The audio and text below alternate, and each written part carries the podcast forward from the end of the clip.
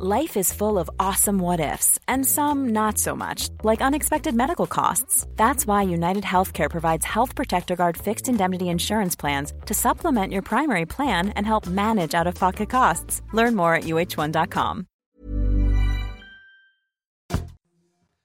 C'est News 5h59. Merci d'être avec nous à la une ce matin. Des contrôles renforcés à la frontière franco-italienne. Le gouvernement envoie des policiers pour bloquer les migrants. Avec quelle efficacité? Pour combien de temps? Reportage CNews sur place. Emmanuel Macron a ouvert une brèche en décidant d'accueillir l'Ocean Viking en France. Gérard Collomb, l'ancien ministre de l'Intérieur, s'en prend violemment au président de la République. Florian Tardif est avec nous. A tout de suite, Florian. Les Russes accusés par les Ukrainiens d'avoir commis des atrocités à Kherson, récupérées par l'armée ukrainienne. Des enquêtes vont être menées la grève dans les laboratoires d'analyse, les biologistes protestent contre le projet de nouvelle tarification de la sécurité sociale. La percée du hard discount, les consommateurs cherchent de plus en plus des prix bas. L'économie avec Lomic Guillot. Les contrôles s'intensifient à la frontière franco-italienne. Près de 500 policiers et gendarmes français supplémentaires ont été déployés. Une décision prise par le gouvernement pour punir Rome en quelque sorte de ne pas avoir laissé l'Ocean Viking accoster en Italie. Reportage dans une gare en Savoie où les forces de l'ordre patrouillent à bord des trains. Solène Boulan, Charles Pousseau et Régine Delfour. Merci. Bonsoir, monsieur. À bord de ce train arrêté en gare de Modane, ces contrôleurs font partie des 500 policiers et gendarmes supplémentaires déployés à la frontière. Car dans cette gare située en Savoie, ce sont 5 trains par jour qui viennent de Milan en Italie. Vendredi, 211 interpellations ont été recensées sur les 10 points de passage entre l'Italie et la France. C'est deux fois plus qu'en temps normal. Moi, je trouve ça normal, les contrôles. Dans tout, même. Hein. Faut contrôler un petit peu. Moi, je, trouve ça tout à fait normal. De toute façon, on passe une frontière. Donc, même si c'est Schengen, qui est des contrôles de temps en temps, c'est pas surprenant et en particulier encore plus en ce moment. 15 minutes plus tard, les policiers ont contrôlé la totalité du train. C'est bon On a une personne interpellée. Mais c'est un TGV qui aujourd'hui était euh, chargé à 450 passagers, donc quasiment toutes les places étaient réservées. Donc dans ces cas-là, les migrants ont peu d'espace pour monter dans le train. D'origine macédonienne, cet homme qui a été interpellé va être conduit au commissariat pour des contrôles d'identité, puis remis à la police italienne. Alors on vient de le voir, aujourd'hui la réaction de la France consiste à sanctionner l'Italie. C'est pour ça qu'il y a ces contrôles. Mais ce ne sont pas les, Italiens qui sont dans l'illégalité, ce sont les passeurs, nous dit Gérard Collomb. Dans le point, Florian Tardif avec nous. Florian, l'ancien ministre de l'Intérieur, s'en prend violemment mmh. à la nouvelle politique migratoire d'Emmanuel Macron qui a donc décidé d'accueillir l'Ocean Viking. Hein. Oui, Gérard Collomb se pose en quelque sorte en lanceur d'alerte. En accueillant maintenant l'Ocean Viking, on ouvre une brèche créant un précédent. Voici ce qu'il explique à nos confrères du journal Le Point. Pour lui, cette décision euh, du gouvernement français ne peut qu'encourager les réseaux de passeurs pour qui les migrants sont une source de gains considérables. Il parle même d'un trafic qui rapporte au passant entre 7 euh, à 30 milliards d'euros au niveau mondial, un différent qui ne date pas d'hier, puisqu'il explique que c'est suite à un profond désaccord sur la question migratoire avec Emmanuel Macron qu'il a quitté la place Beauvau il y a quatre ans. En 2018, la Commission européenne avait lancé l'idée de centres de contrôle pour accueillir les migrants. Dans un premier temps, hors de l'Union européenne, mais face au refus euh, de pays tiers, Emmanuel Macron avait proposé qu'on ouvre un centre à Toulon. Je suis alors ministre de l'Intérieur et je suis à fond contre ce projet. Je refuse que l'on rentre dans cette spirale. Emmanuel Macron insiste. Il démissionnera donc et à la question euh, pourquoi ne pas avoir lancé l'alerte plus tôt, euh, dès son départ, il répond si j'avais dit cela à l'époque, j'aurais gravement nuit à Emmanuel Macron. Si je m'étais exprimé avant la présidentielle, mon intervention aurait pu inverser le résultat de cette élection et Marine Le Pen être élue. C'est pourquoi je me suis tu à l'époque. Merci Florian Tardif. Jordan Bardella, le président du Rassemblement national, sera l'invité de Laurence Ferrari à 8h15. Soyez là si vous le pouvez. Gérald Darmanin reçoit ce matin son homologue britannique à Beauvau au ministère de l'Intérieur. Objectif, signer le renouvellement de l'accord franco-britannique sur la sécurisation des côtes françaises. Une signature qui intervient alors que plus d'un millier de migrants ont tenté euh, de traverser la Manche ce week-end et parmi eux 970 ont réussi à rejoindre l'Angleterre. Clémence Barbier. Entassés dans ces bateaux de fortune, jamais autant de migrants n'ont tenté de traverser la Manche pour rejoindre le Royaume-Uni depuis la France. Rien que ce week-end, ils étaient près de 1200. Une situation difficile à maîtriser pour la police aux frontières. Ça reflète en fait une impuissance à faire face aux, organisations de, passeurs très bien professionnalisés. Malheureusement, nous sommes un peu impuissants face à ces dispositifs. La traversée de ces migrants est un sujet sensible entre Londres et Paris, et ce depuis plusieurs années. Le Royaume-Uni aide financièrement la France à lutter contre ces réseaux, mais pour la mer de Calais, cette coopération n'est pas assez renforcée. Très clairement, il faut être beaucoup plus rude et dur avec les Britanniques euh, parce que en fait, on fait le, sale boulot pour eux. Euh, alors payer, c'est facile. Euh, en attendant, voilà, eux ne font que payer. Euh, et nous, euh, euh, nous ne faisons que subir. Un nouvel accord entre les deux pays devrait être signé ce lundi. Le Royaume-Uni serait prêt à verser 91 millions d'euros supplémentaires à la France pour un renforcement policier sur les plages françaises.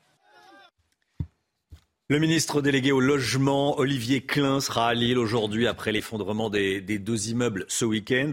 Un troisième bâtiment mitoyen des deux autres sera rasé dans la journée pour euh, prévenir tout risque. Hein. Et sur place, l'enquête se poursuit pour déterminer les causes de ces effondrements. Toutes les dernières informations avec notre envoyé spécial, Kinson.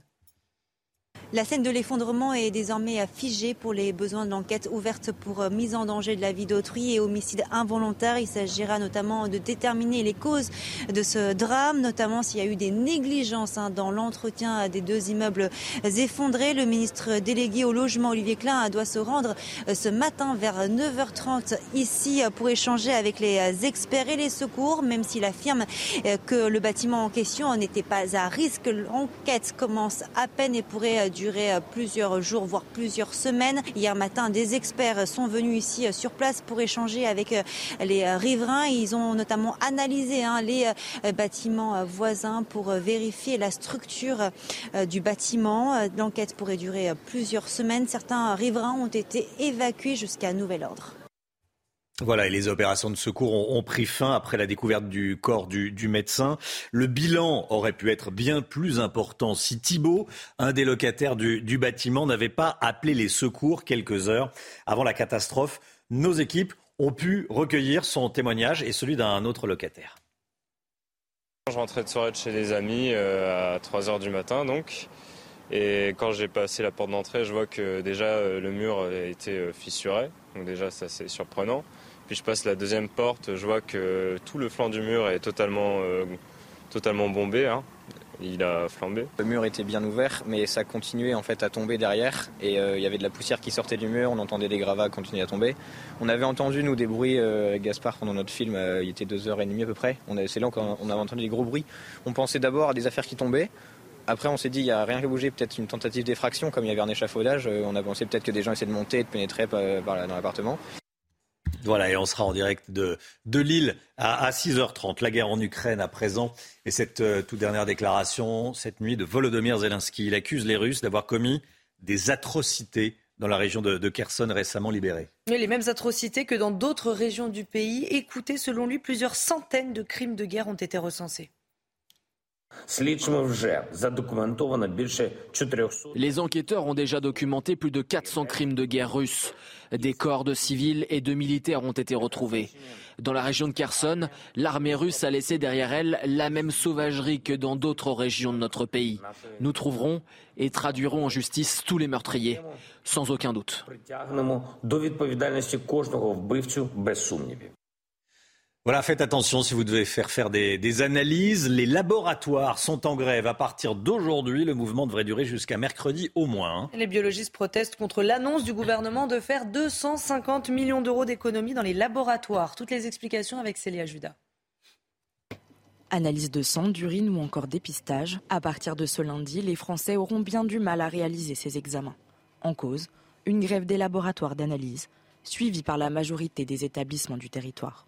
Je pense qu'au niveau du, national, oui, la, très grande majorité des laboratoires seront fermés au public. Nous avons à peu près un taux de réponse de 95% euh, en fonction des groupes, des réseaux, des, biologistes indépendants, ainsi qu'au niveau des syndicats. On a fait vraiment le tour de l'ensemble des adhérents et des biologistes français. De l'Élysée à Matignon, en passant par l'assurance maladie, les syndicats ont été entendus, mais les négociations semblent vaines.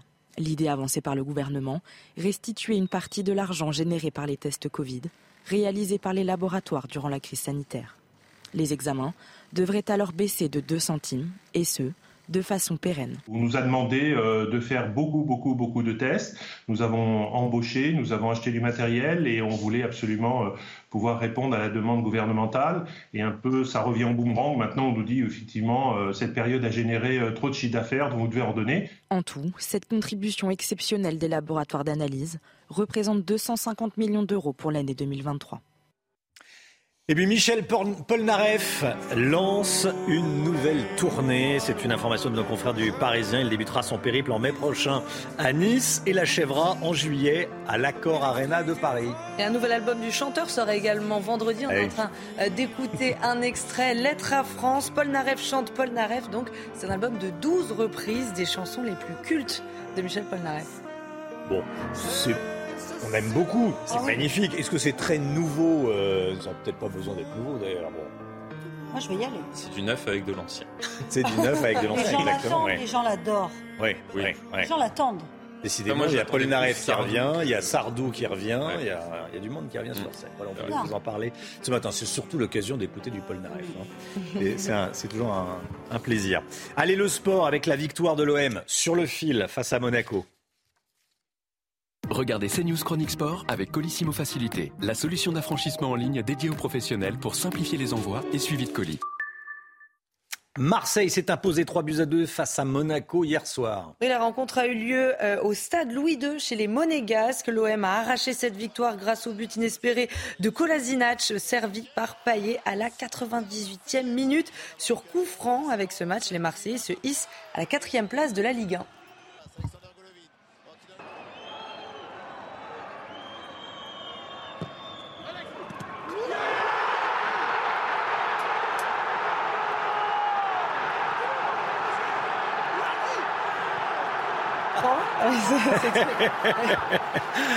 C'est une belle célébration. Bah oui, il fallait montrer évidemment euh, Payette qui allait saluer les, supporters. Allez, de la Formule 1. Et avec George Russell, vous l'avez dit, qui a remporté le Grand Prix euh, du Brésil à 24 ans. C'est la première victoire du jeune Britannique de Mercedes.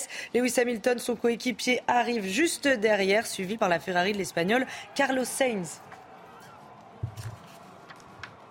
C'était CNews Chronique Sport avec Colissimo Facilité, la solution d'affranchissement en ligne dédiée aux professionnels pour simplifier les envois et suivi de colis.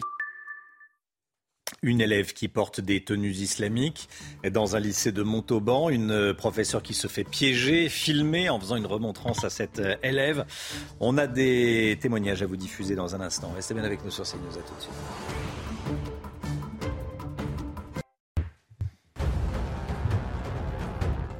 Il est 6h15 et on commence avec cette première information. En Iran, un homme a été condamné à mort. Il est accusé d'avoir participé aux manifestations contre le port obligatoire du voile islamique. Il a été jugé coupable, entre autres, d'avoir incendié un bâtiment gouvernemental, mais aussi d'être un ennemi de Dieu. Aucune information n'a été donnée sur son identité. Le ministre délégué au logement, Olivier Klein, sera à Lille aujourd'hui après l'effondrement de deux immeubles. Un troisième bâtiment mitoyen des deux autres jugés à risque sera rasé dans la journée. En attendant, l'enquête se poursuit pour déterminer les causes de cet effondrement. Et puis aujourd'hui, c'est la journée internationale contre le diabète. Cette journée a pour objectif de mieux prévenir cette maladie chronique. D'après Santé publique France, 4 millions de Français sont touchés par le diabète et un patient sur deux ignore qu'il est diabétique. L'inquiétude des professeurs face à la poussée islamiste dans certains lycées. Une enseignante d'un établissement de Montauban a dû être placée sous protection policière. On en a parlé ce week-end. Elle avait fait une remontrance à une élève qui s'était présentée en classe vêtue euh, d'un vêtement euh, islamique. La scène avait été filmée par l'élève. Donc la professeure a été en quelque sorte piégée par cet élève, Chana. Oui, puisqu'elle a été filmée à son insu et la vidéo a ensuite été publiée sur les réseaux sociaux. Le récit de Mathieu Devez. Le 23 septembre dernier, à Montauban, une élève de première arrive en classe vêtue d'une abaya, une robe traditionnelle dans les pays musulmans. Pendant le cours, elle aurait également déployé un voile en signe de provocation. Sa professeure l'interpelle. La prof, elle a dit euh, Mais qu'est-ce que c'est que cette robe de chambre en faisant allusion à ma abaya Qu'on était moche dans ces tenues, mais elle répétait sans cesse que c'était une tenue islamiste. Je connais les lois et les valeurs de ce pays, je les ai toujours respectées. Et euh, je, lui ai bien expliqué pardon, que c'est ce que je faisais. En fait, je respectais toujours les, les lois en fait, en mettant cette abaya. L'échange est filmé par la jeune fille à l'insu de l'enseignante, puis diffusé sur les réseaux sociaux. L'incident est loin d'étonner une autre professeure du même lycée. Elle dénonce l'islamisation rampante au sein de l'établissement. L'attentat avec Mohamed Merah, nous avons euh, eu des tags Je suis Merah au sein de, l'établissement. Dans des prestations orales, euh, nous avons vu euh, l'émergence d'un discours victimaire et ça permet justement de, poser le cadre d'un discours identitaire qui aujourd'hui est parfaitement décomplexé et parfaitement assumé. Notre hiérarchie a conscience de, ce qui se passe, mais ne mesure pas l'impact que cela a à avoir, puisque nous autres enseignants, nous sommes en première ligne, nous, nous avons ça à gérer au sein de nos classes, sur nos bancs. Et cette idéologie islamiste intégriste terroriste euh, est en train de ramper, de s'installer, de s'ancrer durablement, euh, méthodiquement euh, au sein de l'école républicaine. Et ça, c'est plus possible. Des forces de l'ordre ont même été déployées autour du lycée. Elles patrouillent aux heures d'entrée et de sortie. Allez, on parle des prix de l'énergie et notamment du prix de l'électricité qui explose, vous le savez, et du coup, le photovoltaïque à la cote, l'énergie solaire, l'électricité solaire. Vous êtes de plus en plus nombreux à vous tourner euh, vers les panneaux solaires pour euh, tenter d'obtenir l'autoconsommation. Euh, le secteur du photovoltaïque croule sous les demandes. Hein. nos équipes sont allées à la rencontre d'un chef d'entreprise. Vous allez voir qu'il est ravi de son investissement. Reportage de Léo Marcheguet et Thibault Marcheteau. Franck Rafali installe des panneaux photovoltaïques depuis 15 ans et contrairement aux apparences, le soleil brille pour son entreprise. Depuis euh, un an, avec l'explosion du prix de l'énergie, c'est de la folie. C'est-à-dire que tout industriel se pose la question. Donc euh, nos entreprises ont vraiment un carnet de commandes qui est rempli au moins un an à l'avance. Chez ce client, son installation a permis de réduire drastiquement la facture d'électricité. On passe de 100% de consommation d'énergie électrique du réseau à 20%. C'est une baisse considérable. Les clients sont ravis et du coup, euh, tout le monde, alors pas grâce à ça, mais en fait, on a un retour d'expérience maintenant et tous les clients euh, nous appellent euh, pour nous demander rapidement du photovoltaïque. Le succès est tel que ces fournisseurs ont même du mal à suivre. On a des ruptures d'approvisionnement, c'est-à-dire qu'on n'a plus d'onduleurs et on n'a pas de délai. Si aujourd'hui je veux acheter un onduleur 100 kW, 120 kW, qui sont des onduleurs industriels, j'ai pas de délai, les fournisseurs ne m'en donnent pas. Avec plusieurs centaines de milliers d'euros investis, cette entreprise espère rentabiliser son investissement en moins de 10 ans. Pour tenter de préserver leur pouvoir d'achat, les Français se tournent de plus en plus vers le hard discount. Un ménage sur deux fréquente des enseignes de hard discount qui se multiplient dans toutes les régions. On en parle dans un instant avec le Guillaume. Bon réveil à tous, bon début de semaine, à tout de suite. Rendez-vous avec Pascal Pro dans l'heure des pros, du lundi au vendredi de 9h à 10h30. Un Français sur deux, c'est peut-être votre cas, fréquente les enseignes de hard discount. Euh, c'est la conséquence directe de l'inflation folle qu'on est en train de vivre. Hein, évidemment, hein, Robin. Quand les, prix augmentent, euh, il faut bien trouver euh, des solutions. Hein. le budget des ménages est, grevé d'une centaine d'euros chaque mois. Et donc, bah, soit on achète moins, soit on achète moins cher. Et pour acheter moins cher, les Français se tournent vers les supermarchés hard discount qui depuis deux ans ne désemplissent pas avec des prix 10 à 20% inférieurs à ceux des, supermarchés traditionnels. Si on prend un panier moyen aujourd'hui, eh bien vous le payez euh, chez un hard discounter ce que vous le payiez il y a un an dans un supermarché euh, classique. Lidl et Aldi, les deux enseignes les plus connues, représentent 10% du marché à L2 en progression de 3 points sur 5 ans et chaque mois 400 000 nouveaux clients poussent la porte d'un de ces supermarchés. Il y a beaucoup d'autres enseignes hein, que les deux que j'ai citées. Il y a par exemple Normal, Costco ou encore Action qui est la chaîne qui s'est développée le plus rapidement en France ces, dernières années avec plus de 650 magasins. Et pour vous dire, euh, aujourd'hui, Action est la troisième enseigne préférée des Français derrière Leroy Merlin et Decathlon qui sont installés depuis euh, bien plus longtemps. Et chaque mois, un nouveau magasin de ce type ouvre désormais en France. D'ailleurs, il y a un dernier arrivé sur le, sur le marché, c'est l'enseigne espagnole Prima Prix. Oui, c'est un hard discounter qui est arrivé la semaine dernière en région parisienne. Il existe depuis 2014 en Espagne. Il a à peu près 150 magasins et il propose des prix inférieurs de 30% à ceux pratiqués ailleurs avec notamment euh, des invendus, des déstockages, des produits abîmés ou encore des produits achetés à l'étranger qu'il importe en France en, traduisant les, étiquettes, ce qui peut créer quelques surprises dans les rayons quand on trouve un paquet de gâteaux avec une marque différente mais le, même logo qu'en France par exemple. Il y a quand même 20 fois moins de références que dans un supermarché euh, traditionnel, à peu près 2500 contre 50 50 dans une grande surface, ce qui veut dire que quand vous allez faire vos courses là-bas, eh vous n'êtes pas sûr de trouver ce que vous cherchez, vous n'êtes pas sûr de trouver d'une fois sur l'autre la, même chose, et ça oblige à faire les courses d'une façon un peu euh, différente, en cherchant, en chassant presque les bonnes affaires. C'est une illustration de la fin de l'abondance. Oui, assez clairement. Hein. On a un peu l'impression d'être en Russie avant la fin de la guerre froide, quand on va dans certains supermarchés, à se retrouver, bah, aller bah, voilà, d'un magasin à l'autre pour trouver les produits dont on a besoin sans, être, sans, sans, sans trop dépenser. illustration supplémentaire de ça, Carrefour a annoncé l'arrivée d'une nouvelle enseigne low cost en France, inspirée d'un supermarché qui existe et que le groupe possède au Brésil. Alors là, c'est carrément ultra low cost, hein, des sols en béton avec les palettes posées à même le sol. On se sert dans les cartons pas de déco, peu de personnel, mais des prix, inférieurs de 10 à 15% par rapport à ceux de la grande distribution. Ces dernières années, les grandes surfaces avaient tout fait pour rendre les courses agréables, pour nous faire vivre, disait-elle, une expérience shopping. Eh ben, on en est loin désormais. Les courses redeviennent une corvée et une corvée qui en plus coûte cher. C'était votre programme avec les déménageurs bretons, des déménagements d'exception. On dit chapeau les bretons. Information sur déménageurs-bretons.fr. Changement radical de temps aujourd'hui. Et hop, France par brise. En cas de bris de glace, du coup, vous êtes à l'heure pour la météo avec France par brise et son intervention rapide.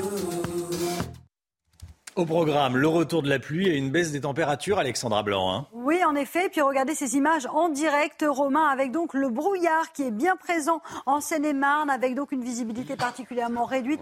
Nous sommes ici au, péage pardon, de Couvre-tout, avec donc des conditions météo très très maussades ce matin. Attention, visibilité réduite. Soyez donc bien prudents si vous prenez la route. Regardez seulement 130 mètres de visibilité du côté d'Evreux, 110 mètres à Beauvais dans l'Oise ou encore seulement 90 mètres à Auxerre. Beaucoup de brouillard également du côté de Bonn ou encore de Dijon avec cette visibilité particulièrement réduite et le brouillard qui va donc mettre du temps à se lever. Donc soyez vraiment bien prudents si vous prenez la route. Alors aujourd'hui et cette semaine en général, changement de décor avec l'arrivée de tout un défilé de perturbations. D'ailleurs, on retrouve une nouvelle perturbation dès ce matin sur la façade ouest. On va retrouver également un temps très pluvieux, très instable autour du golfe du Lion, notamment euh, sur le Gard, sur l'Hérault ou encore en allant vers les Cévennes où de fortes pluies euh, sont attendues. Et puis bonne nouvelle, si vous êtes montagnard, si vous aimez la montagne, on aura de la neige aujourd'hui au-delà de 1800 mètres, 2000 mètres d'altitude. Dans l'après-midi, la perturbation progresse sur les régions centrales. Vous le voyez, entre la Normandie, le bassin parisien ou encore le centre du pays. On retrouvera également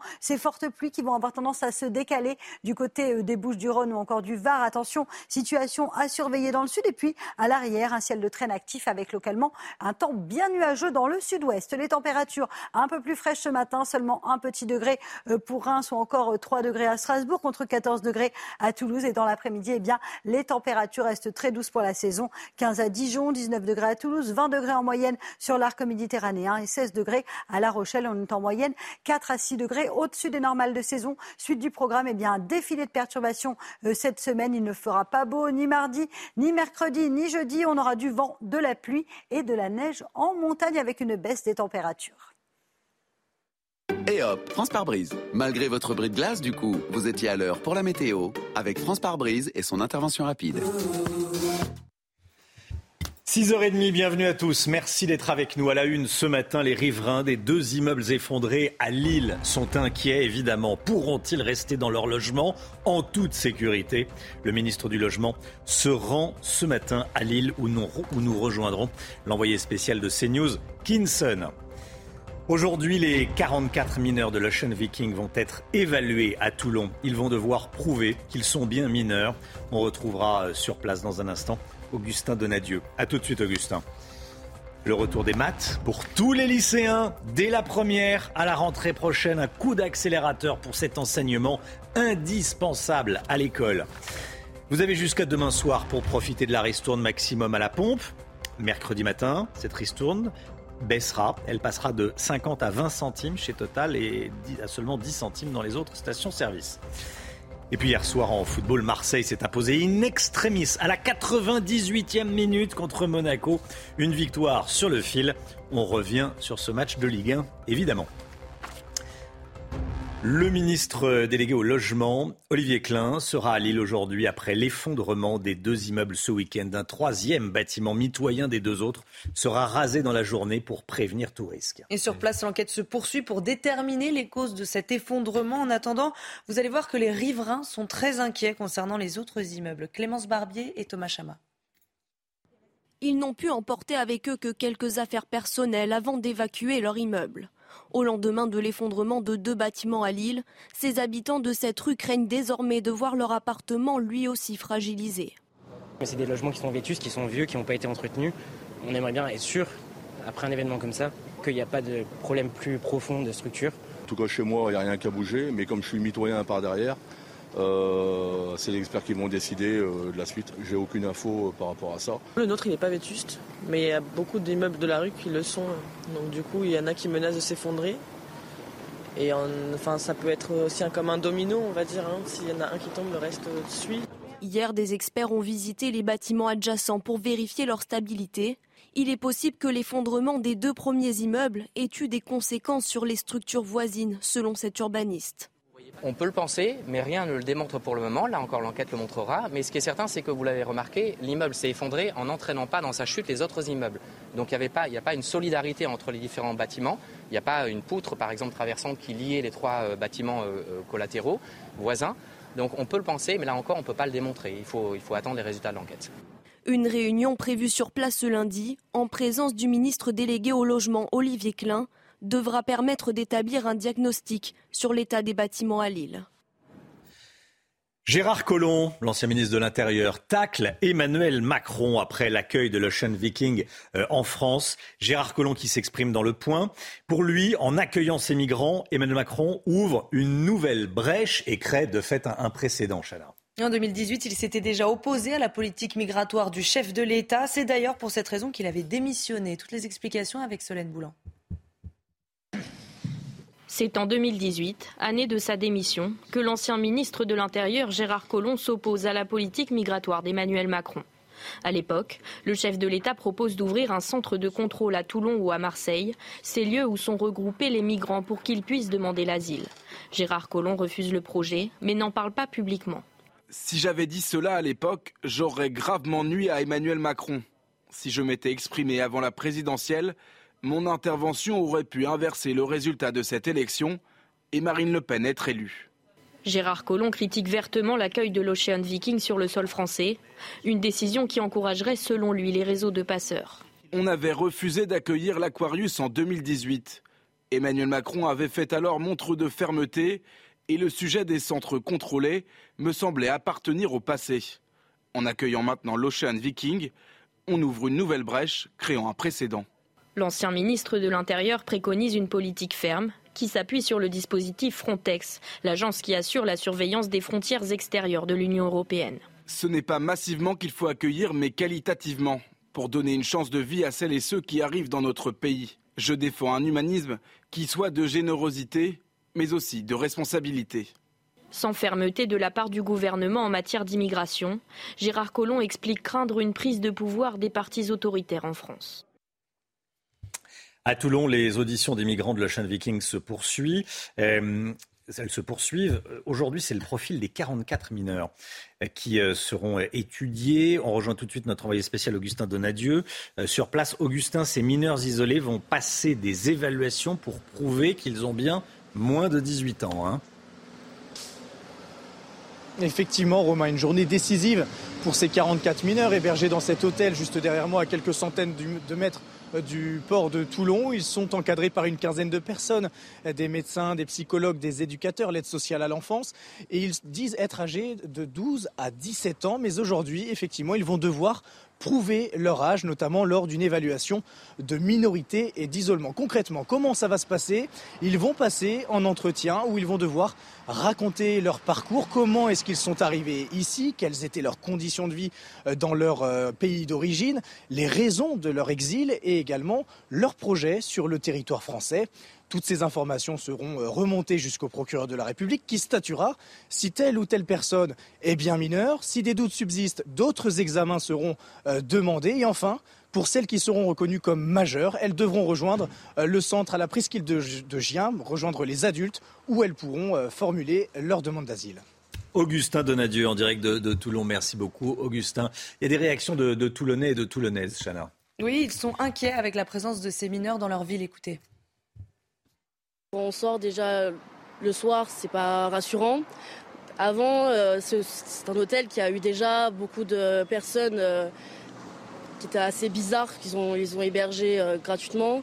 Ça a créé beaucoup de problèmes dans, la, dans, le quartier. Nous, ça nous arrive, on, habite ici, moi j'habite juste à côté. On va sur la place, déjà ils ne parlent pas français. On nous siffle, on nous parle, et puis quand on dit non, ça nous insulte dans leur langue. Sauf que nous, bah, on ne connaît pas quoi.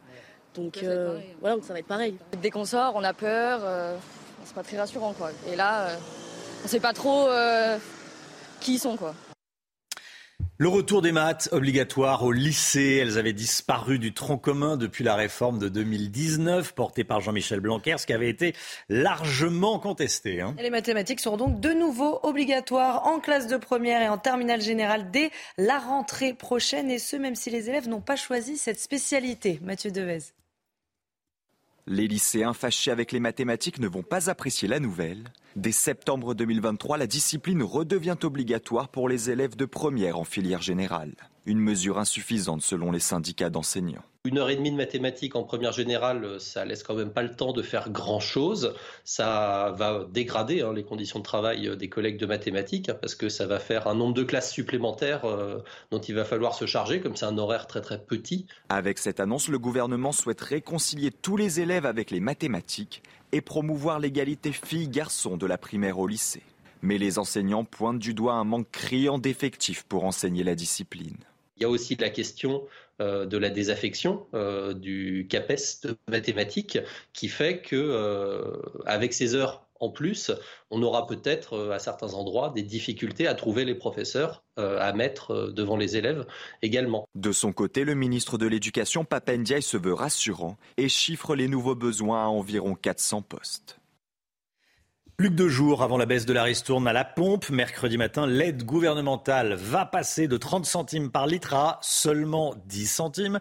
Même chose dans les stations Total Énergie où la ristourne va passer de 20 à 10 centimes. Et comme tous les matins, on vous consulte, on vous donne la parole dans la matinale. Ce matin, on vous pose euh, cette question. Est-ce que vous comprenez que le gouvernement baisse son aide pour les automobilistes? Écoutez vos réponses, c'est votre avis.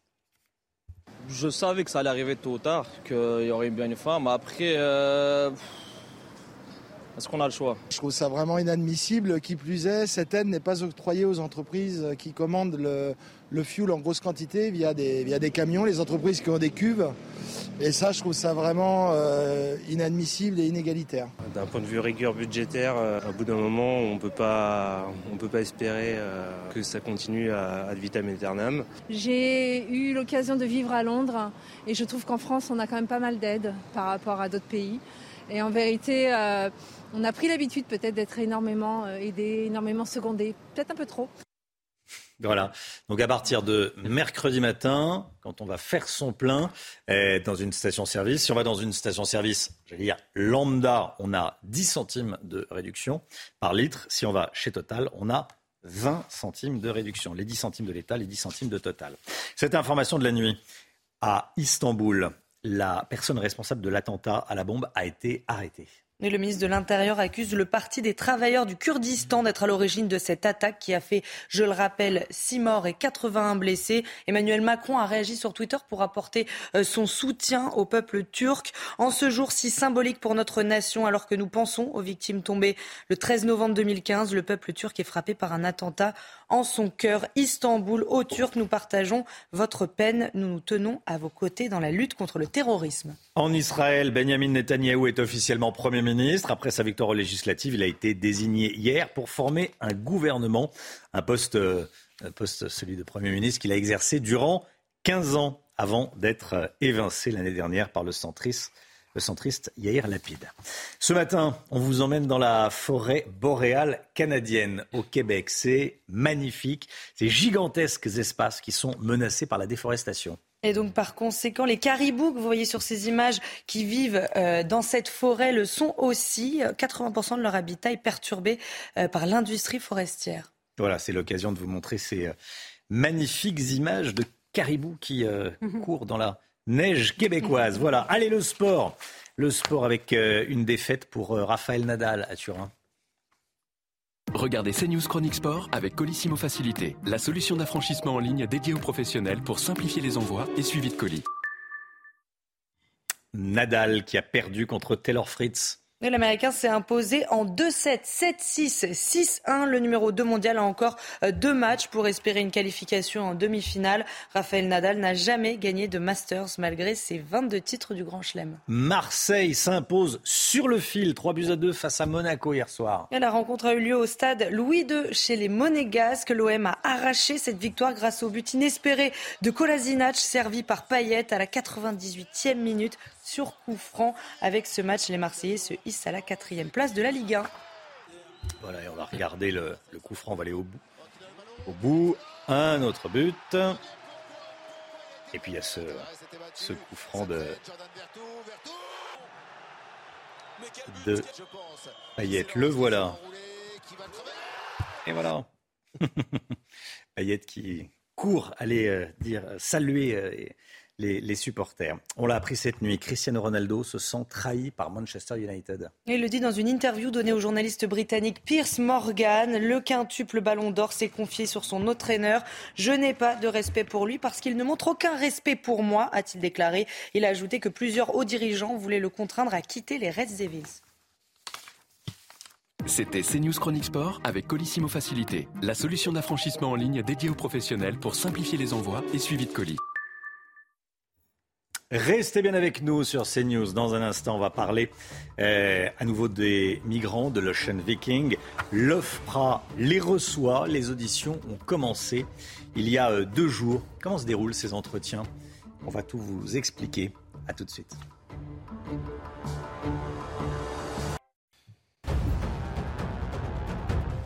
6h45, le point info avec les laboratoires d'analyse en grève ce matin. Le mouvement devrait durer jusqu'à mercredi au moins. Les biologistes protestent contre l'annonce du gouvernement qui veut faire 250 millions d'euros d'économies dans les laboratoires. Réunion franco-britannique à Beauvau. Gérald Darmanin reçoit son homologue ce matin. Le renouvellement de l'accord franco-britannique sur la sécurisation des côtes françaises devrait être signé. Une signature qui intervient alors que plus d'un millier de migrants ont traversé la Manche ce week-end. Et puis cette information de la nuit à Istanbul en Turquie. La personne responsable de l'attentat à la bombe a été arrêtée. Le ministre de l'Intérieur accuse le Parti des travailleurs du Kurdistan d'être à l'origine de cette attaque qui a fait 6 morts et 81 blessés. Le PKK est une organisation terroriste en lutte armée contre le gouvernement turc depuis le milieu des années 80. L'OFPRA reçoit les migrants de l'Ocean Viking. Les auditions ont commencé il y a deux jours. Tous les adultes ont déposé une demande d'asile. Ils seront donc tous interrogés par l'Office français de protection des, réfugiés. Comment se déroulent ces entretiens? Regardez, reportage signé Thibault Marcheteau.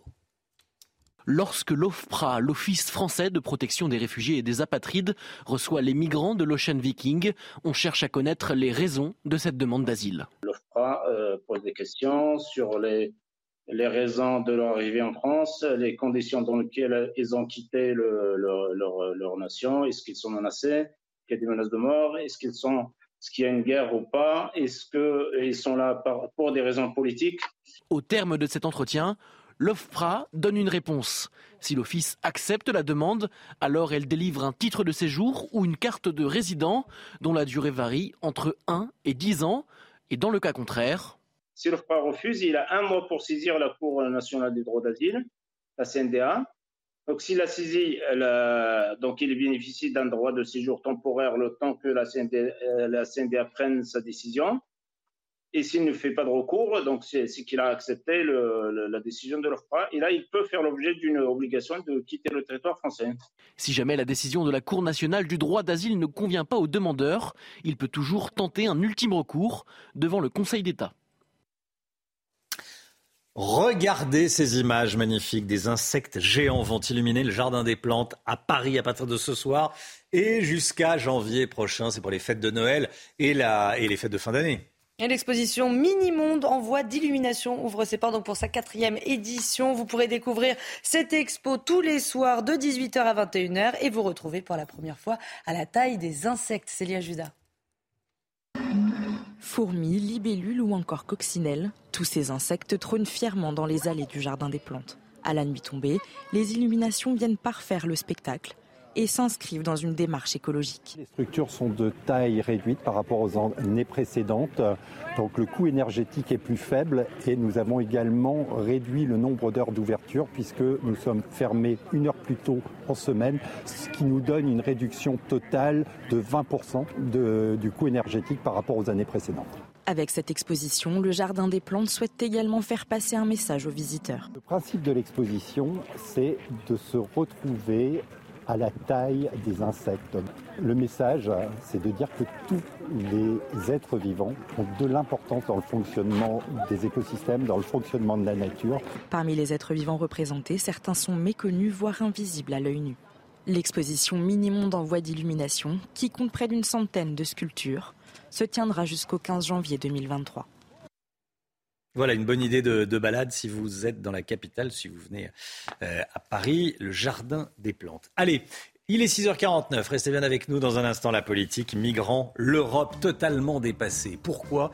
Des éléments de réponse avec Florian Tardif, édito politique à suivre. A tout de suite. Rendez-vous avec Jean-Marc Morandini dans Morandini Live du lundi au vendredi de 10h30 à midi. Les tensions ne retombent pas entre la France et l'Italie suite au refus de Giorgia Meloni d'accueillir l'Ocean Viking. L'exécutif a demandé à l'Europe de se prononcer très rapidement sur les suites à donner à cette affaire. Florian Tardif avec nous. Florian, les 27 sont plus divisés que jamais. L'Europe est totalement dépassée face à cette crise. Oui, Romain, combien de sommets décisifs ont eu lieu depuis la crise migratoire de 2015 Combien de réunions d'urgence entre les 27 suite au naufrage de bateaux de migrants en mer Méditerranée Combien, combien, combien La question euh, migratoire est à l'Europe? Ce que le rocher est à Sisyphe, une question qui n'en finit pas de durer et qui oppose euh, maintenant les pays entre eux. Pourtant, il y a encore quelques mois, le gouvernement français se targuait d'avoir fait avancer le dossier migratoire. Un accord, un de plus, avait été trouvé entre les États membres pour participer à un mécanisme volontaire de solidarité afin notamment de réduire la pression migratoire qui s'exerce euh, sur les pays du Sud. Le principe de cet accord, organiser la relocalisation des demandeurs d'asile euh, depuis le pays d'arrivée dans l'Union européenne vers les autres pays. Euh, de quoi éviter une brouille entre États romains, sauf que cet accord, prévu pour un an renouvelable n'est pas juridiquement contraignant. Tout pays peut donc refuser d'accueillir tout nouvel arrivant sur son sol, moyennant une compensation financière. Tout pays, presque tous, puisque ceux qui voient arriver des milliers euh, de bateaux chaque année sur leur côte, je parle bien évidemment de l'Italie, de la Grèce ou de Malte, n'ont pas d'autre choix que de fermer leurs ports pour éviter d'accueillir tout nouvel arrivant. Florian, vous dénoncez une hypocrisie européenne. Hein. Totalement, Romain. Et le meilleur argument que j'ai n'est pas le mien, mais celui de Gérald Darmanin, lorsque le ministre de l'Intérieur annonce que face au refus italien d'accueillir l'Ocean Viking dans l'un de ses ports, la France n'accueillera pas, je cite, 3500 migrants actuellement sur le territoire italien. Il montre bien en quoi cet accord n'a de solidaire que le nom. D'ailleurs, compte tenu de ce que je vous ai exposé précédemment, ce qui est présenté comme une sanction depuis plusieurs jours par Gérald Darmanin n'en est pas une, puisque faute d'accueillir ces 3500 migrants, la France va verser dans les toutes prochaines semaines de l'argent à l'Italie pour qu'elle les garde sur son sol. Quelle hypocrisie, Romain Une hypocrisie dénoncée par Giorgia Meloni, qui a refusé d'accueillir certes un quatrième bateau, mais un quatrième bateau après en avoir accueilli trois premiers sur le sol italien. Aujourd'hui, la France demande donc à l'Europe de se prononcer très rapidement, je cite, sur les suites à donner à cette affaire. Une réunion des ministres de l'Intérieur de l'UE doit avoir lieu euh, prochainement. Si aucune solution euh, pérenne n'est trouvé entre les 27 et que ce dossier continue euh, de nous diviser, je crains fort que la prochaine vague migratoire n'emporte avec elle le rêve européen. Florian Tardif. Merci Florian, 6h55, 8h15. Soyez là, Laurence Ferrari recevra ce matin Jordan Bardella, le président du Rassemblement national. Jordan Bardella, interrogé par Laurence Ferrari, 8h15 dans la matinale. L'instant musique, on va écouter du Garou qui chante du Jodassin. Pas mal. Votre programme vous est présenté par IG Conseil. Les économies d'énergie sont l'affaire de tous. Votre projet chauffage-isolation, notre mission. Joli programme. Garou qui chante Si tu t'appelles Mélancolie avec des sonorités folk. Garou qui rend hommage à Joe Dassin, notamment avec son album Garou chante Dassin. les chiens perdus, les incompris on les connaît, on leur ressemble. Et demain peut-être, puisque tout peut arriver, n'importe où, tu seras là au rendez-vous et je saurai te reconnaître. Si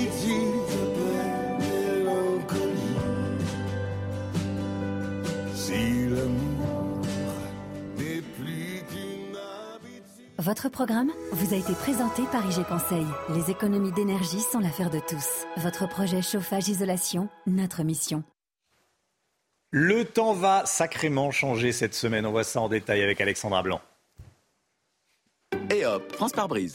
En cas de bris de glace, du coup, vous êtes à l'heure pour la météo avec France par brise et son intervention rapide.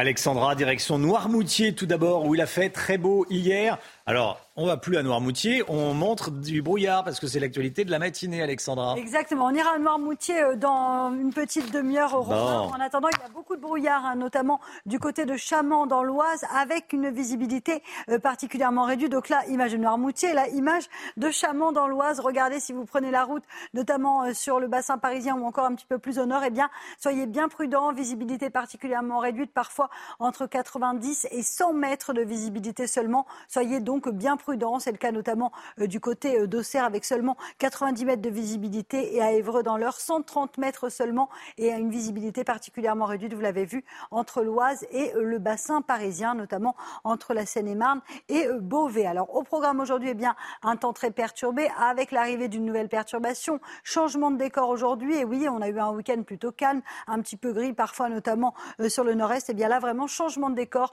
retour d'un temps agité, arrivée d'une nouvelle perturbation par l'ouest. On retrouvera également un temps très très maussade autour du golfe du Lion, notamment entre le Gard, l'Hérault ou encore en allant euh, vers le Vaucluse. On retrouve également un temps très instable, vous le voyez, euh, sur la côte d'Azur cet après-midi, avec les pluies qui vont se décaler entre les Bouches-du-Rhône et euh, le Var. On retrouvera également quelques flocons de neige ce matin, mais également cet après-midi en montagne, au-delà de 2000, 2200 mètres d'altitude. Je vous le disais, le mauvais temps qui va gagner également les Bouches-du-Rhône ou encore le Var. On attend de fortes pluies en remontant également vers les Cévennes et la perturbation qui se décale entre la Normandie, le bassin parisien ou encore les régions centrales. À l'arrière, retour d'un temps un peu plus calme, mais néanmoins, le temps va rester bien, bien nuageux sur le sud-ouest. Côté température, c'est frais ce matin sur le nord-est avec seulement un petit degré du côté de Reims contre 14 degrés à Toulouse. Et dans l'après-midi, les températures restent très douces, 20 degrés en moyenne à Marseille ou encore à Montpellier et 15 degrés pour le bassin parisien. Et hop, France par brise. Malgré votre bris de glace, du coup, vous étiez à l'heure pour la météo avec France par brise et son intervention rapide. C'est News, il est 7h, bienvenue à tous. Merci d'être avec nous à la une ce matin. Des contrôles renforcés à la frontière franco-italienne. Le gouvernement envoie des policiers pour bloquer les migrants. Avec quelle efficacité? Pour combien de temps? Est-ce que c'est uniquement de la communication? Reportage CNews sur place. Emmanuel Macron a ouvert une brèche en décidant d'accueillir l'Ocean Viking en France. Gérard Collomb, l'ancien ministre de l'Intérieur, s'en prend au président de la République dans les colonnes du Point. Florian Tardif est avec nous. À tout de suite, Florian. Les Russes accusés par les Ukrainiens d'avoir commis des atrocités à Kherson, récupérées par l'armée ukrainienne. Des enquêtes vont être menées. Bientôt, la fin des billets d'avion low cost. Les prix ont augmenté de 20% sur un an. On vous explique pourquoi dans la chronique écho avec Lomique Guillot.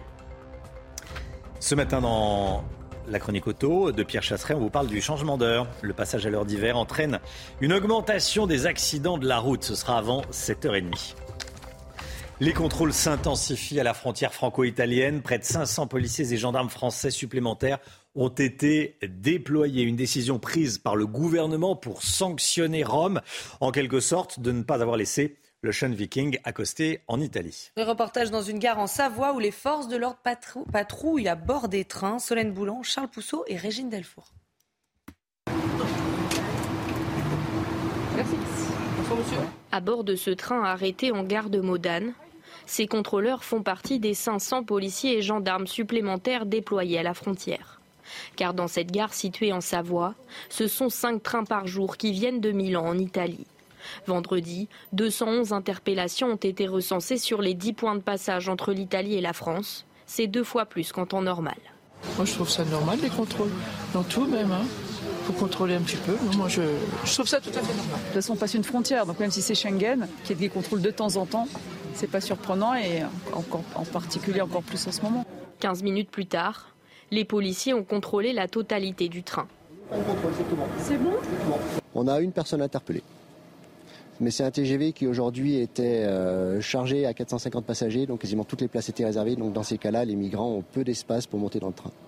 D'origine macédonienne, cet homme qui a été interpellé va être conduit au commissariat pour des contrôles d'identité, puis remis à la police italienne. Et aujourd'hui, la réaction de la France consiste donc à sanctionner l'Italie. Mais ce ne sont pas les Italiens qui sont dans l'illégalité, ce sont les passeurs, nous dit Gérard Collomb dans le point. Florian Tardif, l'ancien ministre de l'Intérieur, s'en prend violemment à la nouvelle politique migratoire d'Emmanuel Macron, qui a donc décidé d'accueillir en France l'Ocean Viking. Oui, tout à fait, Romain. Gérard Collomb se pose en quelque sorte en lanceur d'alerte en accueillant maintenant l'Ocean Viking, dit-il à nos confrères du Point. On ouvre une nouvelle brèche créant un précédent.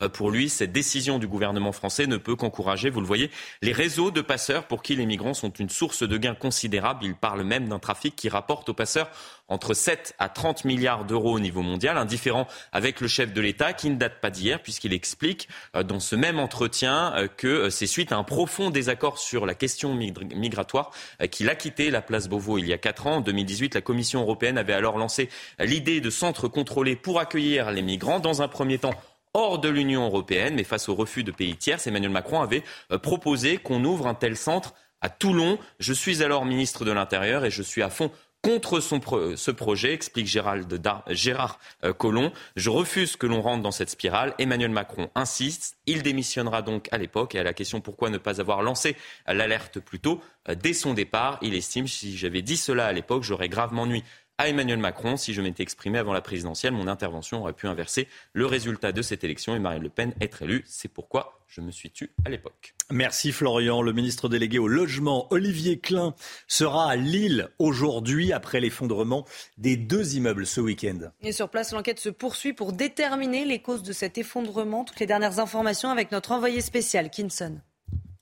La scène de l'effondrement est désormais figée pour les besoins de l'enquête ouverte pour euh, mise en danger de la vie d'autrui et homicide involontaire. Il s'agira notamment de déterminer les causes de ce drame, notamment s'il y a eu des négligences hein, dans l'entretien des deux immeubles effondrés. Le ministre délégué au logement, Olivier Klein, doit se rendre euh, ce matin vers 9h30 ici euh, pour échanger avec les experts et les secours, même s'il affirme que le bâtiment en question n'était pas à risque. L'enquête commence à peine et pourrait durer euh, plusieurs jours, voire plusieurs semaines. Hier matin, des experts sont venus ici euh, sur place pour échanger avec euh, les riverains. Ils ont notamment analysé hein, les bâtiments voisins pour vérifier la structure du bâtiment. L'enquête pourrait durer plusieurs semaines. Certains riverains ont été évacués jusqu'à nouvel ordre. Voilà, les opérations de secours ont donc pris fin hier après la découverte du corps du, du médecin dans les gravats. Le bilan aurait pu être bien plus important si Thibault, un locataire d'un des bâtiments, n'avait pas appelé les secours quelques heures avant la, la catastrophe. On a euh, recueilli son témoignage, Chana. hein. Oui, ainsi que celui de deux autres locataires. Écoutez. Je rentrais de soirée de chez des amis euh, à 3h du matin donc. Et quand j'ai passé la porte d'entrée, je vois que déjà euh, le mur avait été euh, fissuré. Donc déjà ça c'est surprenant. Puis je passe la deuxième porte, je vois que tout le flanc du mur est totalement, euh, totalement bombé. hein. Il a flambé. Le mur était bien ouvert, mais ça continuait en fait à tomber derrière. Et euh, il y avait de la poussière qui sortait du mur, on entendait des gravats continuer à tomber. On avait entendu, nous, des bruits euh, Gaspard pendant notre film, euh, il était 2h30 à peu près. C'est là qu'on on avait entendu des gros bruits. On pensait d'abord à des affaires qui tombaient. Après, on s'est dit, il n'y a rien qui a bougé, peut-être une tentative d'effraction, comme il y avait un échafaudage. Euh, On a pensé peut-être que des gens essaient de monter et de pénétrer là- dans l'appartement.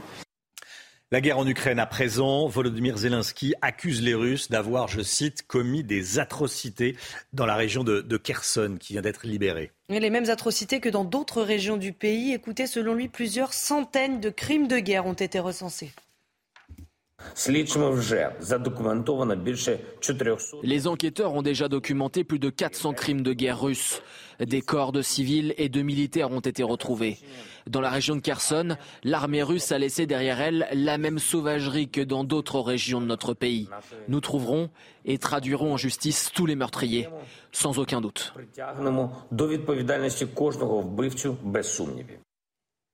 Allez, le sport à présent avec la victoire sur le fil, à la dernière minute quasiment de Marseille sur Monaco. Hier soir, on va vous montrer le dernier but.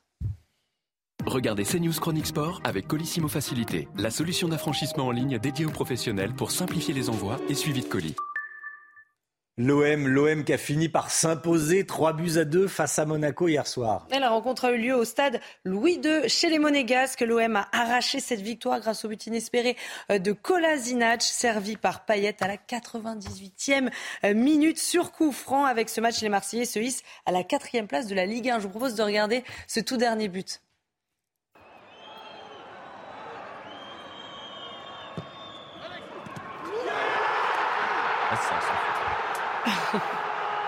Voilà la célébration des Marseillais qui vont jusque devant les tribunes.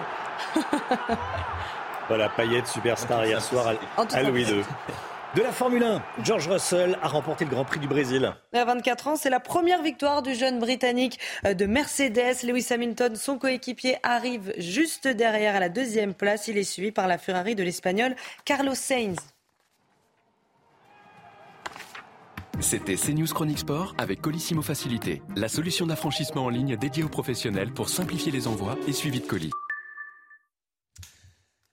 L'Ocean Viking, Gérard Collomb tacle Emmanuel Macron sur la question des migrants. On en parle dans un instant avec Jacqueline Eustache-Brignot, qui est sénatrice Les Républicains du Val d'Oise. À tout de suite.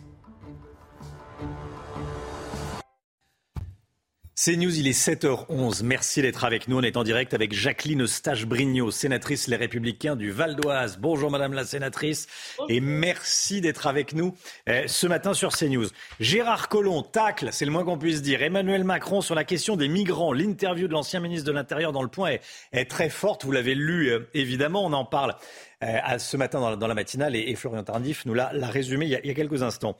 Euh, Gérard Collomb s'inquiète du précédent créé par le président de la République en accueillant l'Ocean Viking. Et vous, vous craignez ce précédent? Vous êtes sur la même ligne? Je pense que nous sommes nombreux à être sur la même ligne, Gérard Collomb.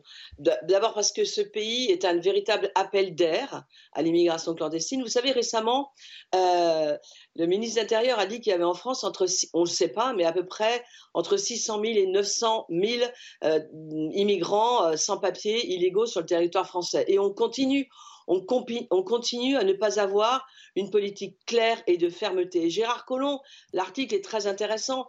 Il s'est beaucoup inquiété de cela parce qu'il dit, à juste titre, que nous sommes incapables d'assimiler toutes ces populations que nous recevons et que nous créons des ghettos sur notre propre, propre territoire. Il n'y a rien de glorieux à les laisser dormir euh, sous les ponts et dans les rues parce que nous sommes incapables de les assimiler avec cette, cette, ce nombre de, de personnes qui arrivent dans notre pays. Et ce qui s'est passé effectivement à Toulon est très révélateur de l'absence de volonté d'avoir une ligne claire. Vous savez, quand dans un pays il ne se passe rien, que vous êtes de manière illégale sur le territoire et que tout va bien, c'est un appel d'air à cette émission, à cette Hmm. immigration illégale. Et c'est dangereux parce qu'effectivement, il le dit, à ce rythme-là, on va se trouver dans un pays qui sera un jour géré par les extrêmes. Et ça, c'est aussi quelque chose de très grave. Et il le dit à juste titre. Mais Voilà. c'est ce que j'allais vous dire, Madame la sénatrice. Euh, les Français ont le sentiment que ce soit un gouvernement de droite ou de gauche, que rien ne change véritablement. Alors, ça s'est quand même accéléré hein, depuis dix ans, il faut avoir l'honnêteté de le dire, ça s'est accéléré. On voit bien, les départements sont complètement débordés par les mineurs isolés qui coûtent une fortune au département. D'ailleurs, je voudrais signaler que parmi les 230 personnes qui sont arrivées, il y a 44 mineurs isolés qui ont été pris, qui ont été pris en charge par le département du Var. Donc euh, voilà, il n'y a pas que des adultes et il y a très peu d'enfants. La plupart du temps, ce sont des mineurs isolés ou pseudo-mineurs isolés. Donc ça, ça, ça, ces ONG qui sont avant d'être des ONG euh, qui vont euh, sauvegarder, sau- sauver des vies, sont avant tout des ONG militantes qui veulent forcer, qui font, qui font de la politique. Ils veulent forcer l'Europe et les pays européens à accueillir des gens dont on ne veut pas et que l'on ne peut pas accueillir. Donc ces, ONG, il faut aussi les dénoncer. Mais vraiment, Gérard Collomb, il dit ce que tout le monde pense, que beaucoup de gens. Alors, il l'a pas dit avant parce que je pense que c'était quand même l'un des premiers euh, en 2017 à soutenir et à aller vers le camp d'Emmanuel Macron et à quitter sa famille politique. Je Mm. pense qu'il a essayé d'écrire une ligne qu'il n'a pas réussi à faire parce que le président n'a pas de ligne et que nous allons dans le mur avec cette problématique. Regardez ce qui s'est passé dans le Nord ce week-end où dans notre pays, on voit des illégaux caillasser la police. Mais où va-t-on? Et je vous assure que nous sommes un certain nombre à être très inquiets sur ce qui peut se passer parce que les Français ne le supportent plus. Vraiment, j'en suis convaincue. La situation migratoire est sous contrôle en France ou pas, selon vous? Absolument pas. Abs- Elle, elle est absolument pas contrôlée. Elle est absolument pas contrôlée. On ne sait même pas combien. Vous savez, après, ce qui se passe, c'est qu'ils arrivent en France et puis euh, ils vont un peu partout. On ils- euh, ça provoque aussi, et ça tout le monde le sait, des espèces d'écosystèmes où les communautés comme en Angleterre, mais ça commence chez nous, se retrouvent, euh, travaillent de manière légale, euh, sont logés euh, dans, des espèces de, ghettos où sont, parce que c'est quand même une, immigration particulièrement masculine plus que féminine. Donc on voit bien les, ghettos qui s'installent avec des communautés qui qui s'auto euh, euh, alimentent, c'est-à-dire qu'ils logent les gens, ils ils embauchent les gens, et on a ces écosystèmes communautaires qui s'installent en France, qui ne sont gérés par personne et qui vivent très bien hors la loi et hors contrôle. On en a partout en France maintenant, partout. Merci beaucoup, Madame la sénatrice. Jacqueline Eustache-Brignot, sénatrice Les Républicains du Val d'Oise. Merci d'avoir été avec nous ce matin dans la matinale CNews. Bonne journée à vous. Euh, à bientôt. 7h15. Tout d'abord, le, le point info. Chana Lousteau. En Iran, un homme a été condamné à mort. Il est accusé d'avoir participé aux manifestations contre le port obligatoire du voile islamique. Il a été jugé coupable, entre autres, d'avoir incendié un bâtiment gouvernemental, mais aussi d'être un ennemi de Dieu. Aucune information n'a été donnée sur son identité. Le ministre délégué au logement, Olivier Klein, sera à Lille aujourd'hui après l'effondrement de deux immeubles ce week-end. En attendant, l'enquête se poursuit pour déterminer les causes de cet effondrement. Les opérations de secours ont pris fin hier après la découverte du corps d'un médecin qui était porté disparu. Et puis aujourd'hui, c'est la journée internationale contre le diabète. Cette journée a pour objectif de mieux prévenir cette maladie chronique. D'après Santé publique France, 4 millions de Français sont touchés par le diabète et un patient sur deux ignore qu'il est diabétique. La fin des billets d'avion low cost. La fin des billets d'avion low cost. On en parle tout de suite avec le Guillot. Votre programme avec les déménageurs bretons, des déménagements d'exception. On dit chapeau les bretons. Information sur déménageurs-bretons.fr. Toutes les compagnies d'aviation revoient les prix de leurs billets à la hausse, même les compagnies low cost. Le Guillot, est-ce que c'est la fin d'un modèle, l'avion pas cher? C'est vrai, Romain, hein, jusqu'à il y a quelques mois, on pouvait trouver des billets facilement pour des grandes villes européennes à 9,99 euros. C'était c'était facile, c'était même courant. Dès cet été, le patron de, de Ryanair, la plus célèbre des low cost, a prévenu il va falloir s'habituer à des hausses de prix. Et cette hausse est déjà largement amorcée. La Direction générale de l'aviation civile annonce ainsi une hausse de 20,4% des prix des billets d'avion au départ de la France en septembre par rapport à l'année dernière, 20,4%. Concrètement, le Figaro a calculé que les billets ont déjà augmenté de 20 euros en moyenne pour un aller-retour en classe éco sur un moyen courrier chez Air France et de 160 euros pour un aller-retour sur un long courrier par rapport à 2021. Et si les compagnies low cost sont particulièrement touchées, eh bien c'est parce que les vols à l'intérieur de l'Europe augmentent plus qu'ailleurs, plus 23,6% contre 13% pour les longs courriers. Pourquoi de telles hausses Évidemment, il y a le prix du kérosène. On sait que ça représente 35% du prix euh, des billets d'avion. Or, euh, le cours du kérosène a littéralement flambé, 60% d'augmentation ces derniers mois en moyenne. Sans compter que les compagnies doivent aussi désormais intégrer du carburant vert dans, leur, euh, dans le plein des avions. hein. Euh, Pour le moment, c'est 1% que la loi française impose, mais ce carburant coûte de 4 à 8 fois plus cher que le kérosène classique et sa proportion va augmenter au fil des ans. 5% en 2030, ça fait 60 euros de surcoût. Il y a d'autres raisons également. hein. Par exemple, le prix des billets d'avion entre la France et la Chine a doublé. Eh bien, ça, c'est parce que les avions ne peuvent plus survoler la Sibérie en raison de, de la guerre. Ça oblige à faire un détour et ça oblige à consommer plus de kérosène. Est-ce que le trafic aérien risque de diminuer? Alors il a déjà un petit peu diminué, hein. il avait fortement euh, baissé pendant le, le Covid et il peine à retrouver ses niveaux d'avant. On parle de 10% de trafic en moins. En août par exemple, c'était encore plus spectaculaire, on comptait 30 000 vols traversant quotidiennement l'Europe contre 35 000 sur la même période en 2019. En revanche, ça c'est important de le dire, le nombre de voyageurs, lui, n'a pas réellement diminué. Ça veut dire que les avions sont plus remplis, ce qui a une conséquence concrète. hein. Toujours autant de demandes, moins de vols, ça veut dire des billets plus chers. Donc même si le kérosène baisse demain, eh bien vous ne, ne retrouverez pas les prix aussi bas euh, qu'avant pour euh, les billets d'avion. Il va falloir vous habituer à payer plus cher.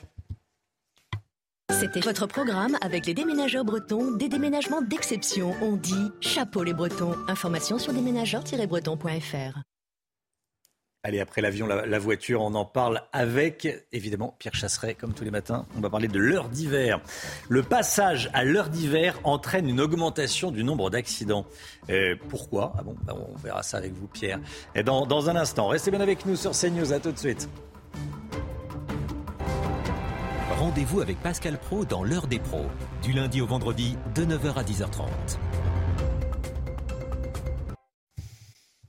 7h23, le passage à l'heure d'hiver entraîne une augmentation de 42% du nombre d'accidents de la route en novembre. C'est un chiffre, Pierre Chasseret, fourni par l'Observatoire national interministériel de la sécurité routière. C'est dire le sérieux. Ouais, c'est fort, hein c'est fort, 42%. Alors pourquoi? Eh bien tout simplement parce que aux horaires d'entrée au travail, grosso modo la tranche 7h, 9h, et puis la tranche de sortie de travail 17h, 19h, on est moins éclairé. Donc en ce moment en ce moment, En ce on moment. est dans cette période qui est extrêmement dangereuse, notamment pour tous ceux qui circulent à vélo ou à pied avec ces sur- suraccidentalités. Regardez l'augmentation du nombre d'accidents entre 7h et 9h.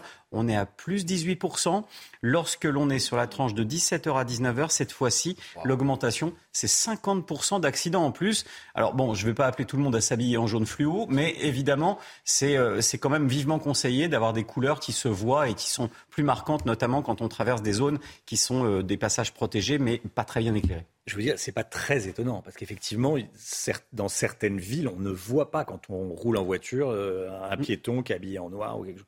Bon, Euh, qu'en est-il à l'étranger? Est-ce qu'on observe le même phénomène? C'est exactement la même chose partout en Europe. J'ai pris un exemple significatif, celui de la Belgique, hein, qui fonctionne un peu comme nous.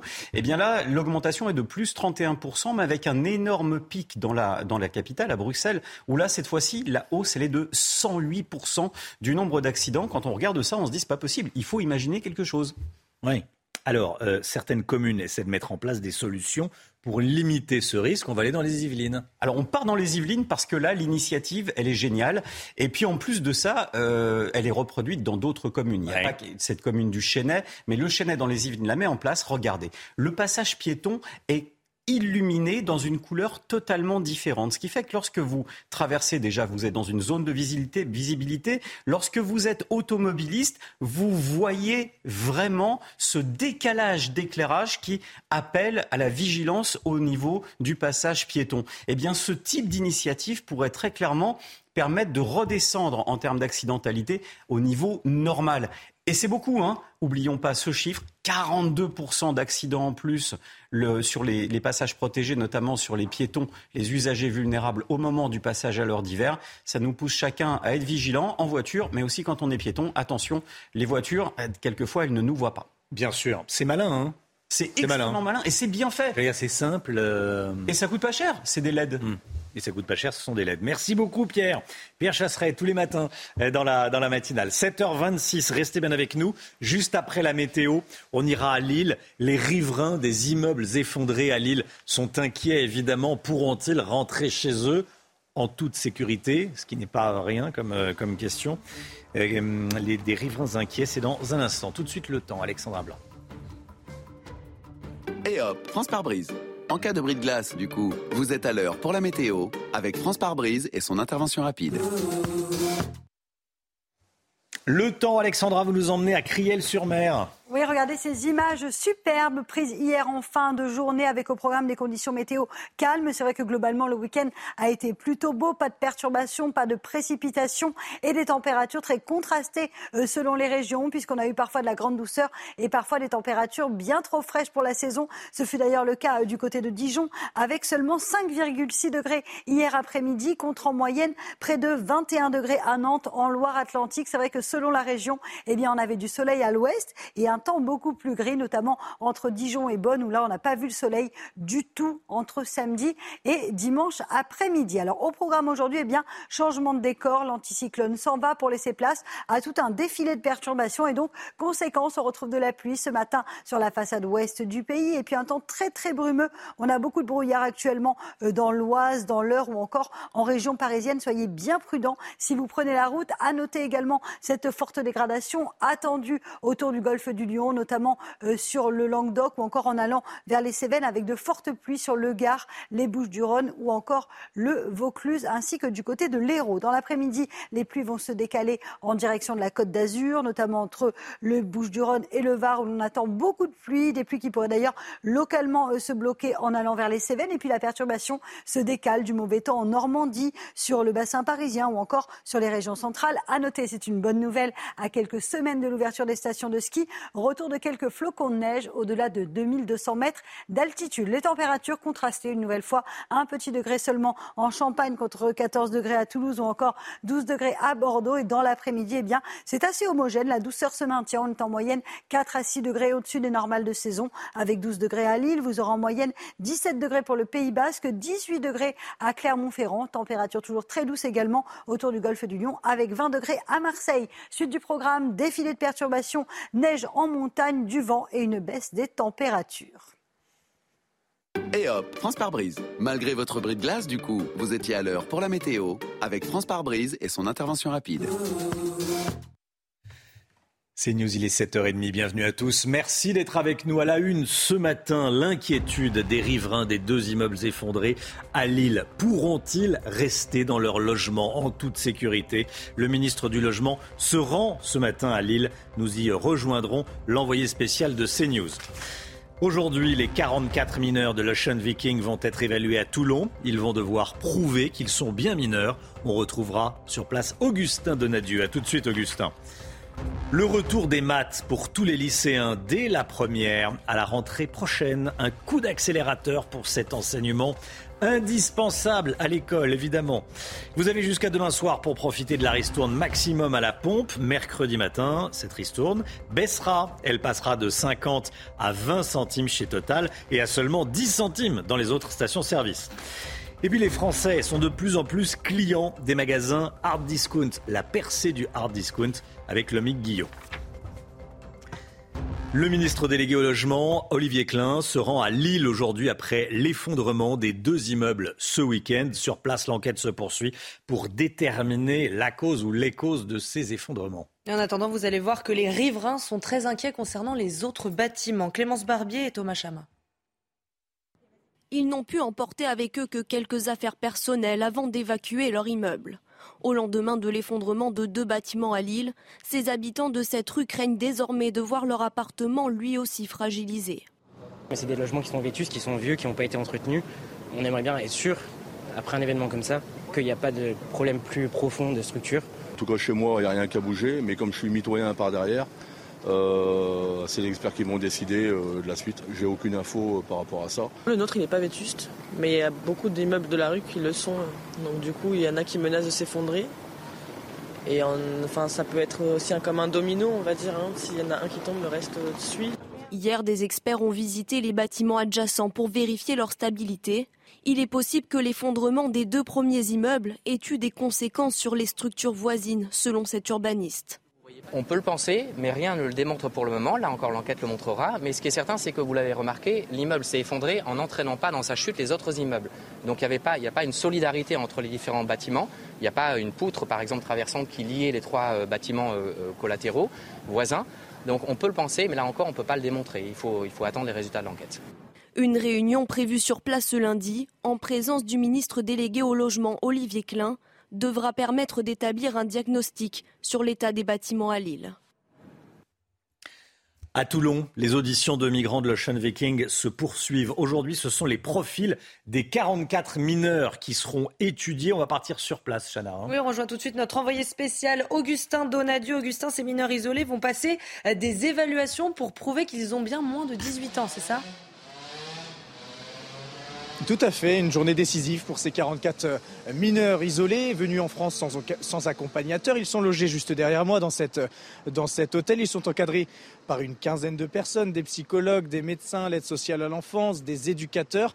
Et ces mineurs disent être âgés entre 12 et 17 ans et demi. Mais aujourd'hui, effectivement, ils vont devoir justifier leur âge. Alors cela va passer par une, une, évaluation de minorité et d'isolement. Concrètement, ils vont devoir raconter leur parcours, les raisons de leur exil, leurs conditions de vie dans leur, pays euh, d'origine et enfin leurs projets sur le territoire français. Toutes ces informations vont remonter jusqu'au procureur de la République. À ce moment-là, il statuera si telle ou telle personne est réellement mineure. Si des doutes subsistent à propos de certains individus, eh bien, des examens, des examens approfondis seront euh, réclamés. Et enfin, les personnes considérées comme majeures devront rejoindre les adultes à la presqu'île de Gien pour pouvoir euh, demander l'asile. Augustin Donadieu avec Charles Baget. Merci à tous les deux. Ces 44 mineurs isolés ont été accueillis dans l'hôtel des Trois Mûriers à Toulon et ça ne rassure pas les riverains. Écoutez. On sort déjà le soir, c'est pas rassurant. Avant, euh, c'est un hôtel qui a eu déjà beaucoup de personnes euh, qui étaient assez bizarres, qu'ils ont, ils ont hébergé euh, gratuitement. Ça a créé beaucoup de problèmes dans, la, dans, le quartier. Nous, ça nous arrive, on, habite ici, moi j'habite juste à côté. On va sur la place, déjà ils ne parlent pas français. On nous siffle, on nous parle, et puis quand on dit non, ça nous insulte dans leur langue. Sauf que nous, bah, on ne connaît pas quoi. Donc, euh, voilà, ça va être pareil. Dès qu'on sort, on a peur, euh, c'est pas très rassurant quoi. Et là, euh, on sait pas trop qui ils sont quoi.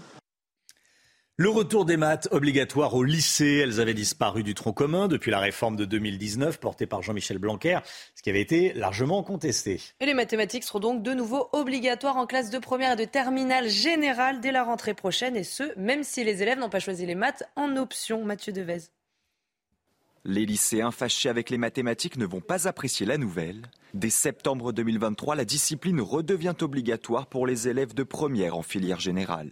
Une mesure insuffisante selon les syndicats d'enseignants. Une heure et demie de mathématiques en première générale, ça laisse quand même pas le temps de faire grand-chose.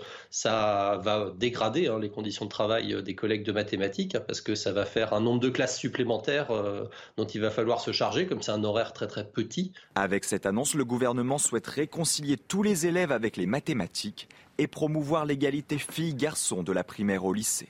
Mais les enseignants pointent du doigt un manque criant d'effectifs pour enseigner la discipline. Il y a aussi la question euh, de la désaffection euh, du CAPES de mathématiques qui fait que euh, avec ces heures en plus, on aura peut-être à certains endroits des difficultés à trouver les professeurs à mettre devant les élèves également. De son côté, le ministre de l'Éducation, Papendiaï, se veut rassurant et chiffre les nouveaux besoins à environ 400 postes. Bah oui, c'est important les maths évidemment. Plus que deux jours avant la baisse de la ristourne à la pompe. Mercredi matin, l'aide gouvernementale va passer de 30 centimes par litre à 10 centimes. Même chose dans les stations Total Énergie où la ristourne supplémentaire va passer, elle, de 20 à 10 centimes.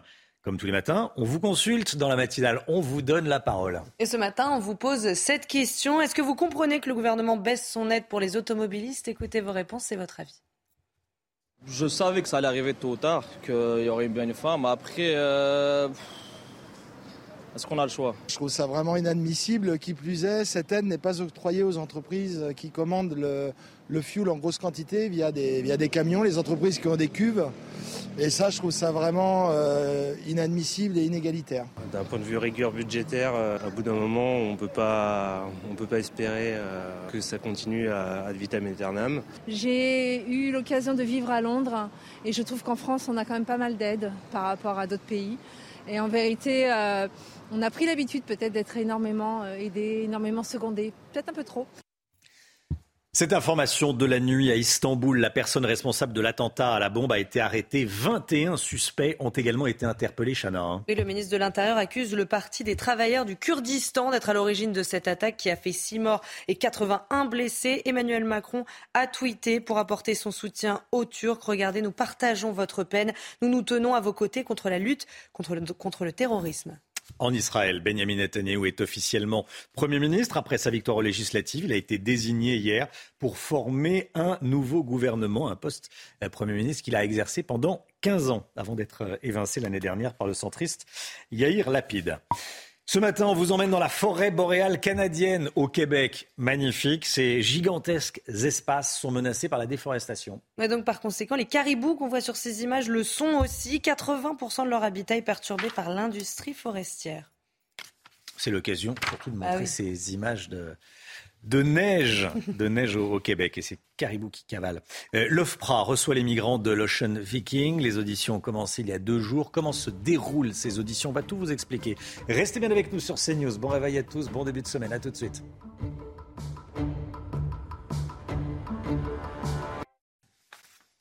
8h moins 20, merci d'être avec nous. L'OFPRA reçoit les migrants de l'Ocean Viking. Les auditions ont commencé il y a 48 heures maintenant. Tous les adultes, il faut le savoir, ont déposé une demande d'asile, Chana. Hein. ils seront donc tous interrogés par l'Office français de protection des réfugiés. Mais comment se déroulent ces auditions? On voit ça avec Thibault Marcheteau. Lorsque l'OFPRA, l'Office français de protection des réfugiés et des apatrides, reçoit les migrants de l'Ocean Viking, on cherche à connaître les raisons de cette demande d'asile. L'OFPRA euh, pose des questions sur les les raisons de leur arrivée en France, les conditions dans lesquelles ils ont quitté leur, nation, est-ce qu'ils sont menacés, qu'il y a des menaces de mort, est-ce qu'il y a une guerre ou pas, est-ce qu'ils sont là pour des raisons politiques? Au terme de cet entretien, l'OFPRA donne une réponse. Si l'Office accepte la demande, alors elle délivre un titre de séjour ou une carte de résident dont la durée varie entre 1 et 10 ans. Et dans le cas contraire, si l'OFPRA refuse, il a un mois pour saisir la Cour nationale des droits d'asile, la CNDA. Donc, s'il a saisi, donc il bénéficie d'un droit de séjour temporaire le temps que la CNDA, euh, prenne sa décision. Et s'il ne fait pas de recours, donc c'est qu'il a accepté la décision de l'OFPRA. Et là, il peut faire l'objet d'une obligation de quitter le territoire français. Si jamais la décision de la Cour nationale du droit d'asile ne convient pas aux demandeurs, il peut toujours tenter un ultime recours devant le Conseil d'État.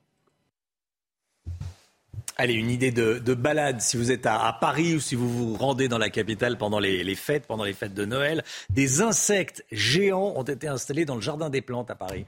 à partir de ce soir et jusqu'à janvier prochain, l'exposition Mini-Monde en voie d'illumination ouvre ses portes pour la quatrième édition. Vous pourrez découvrir cette exposition tous les soirs de 18h à 21h et vous pouvez vous retrouver pour la première fois à la taille des insectes. Le récit est signé Célia Judas.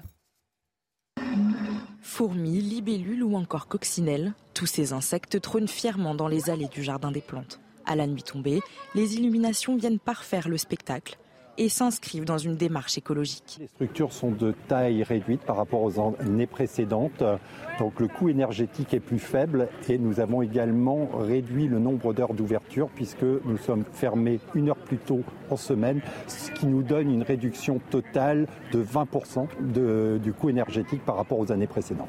Avec cette exposition, le Jardin des Plantes souhaite également faire passer un message aux visiteurs. Le principe de l'exposition, c'est de se retrouver à la taille des insectes.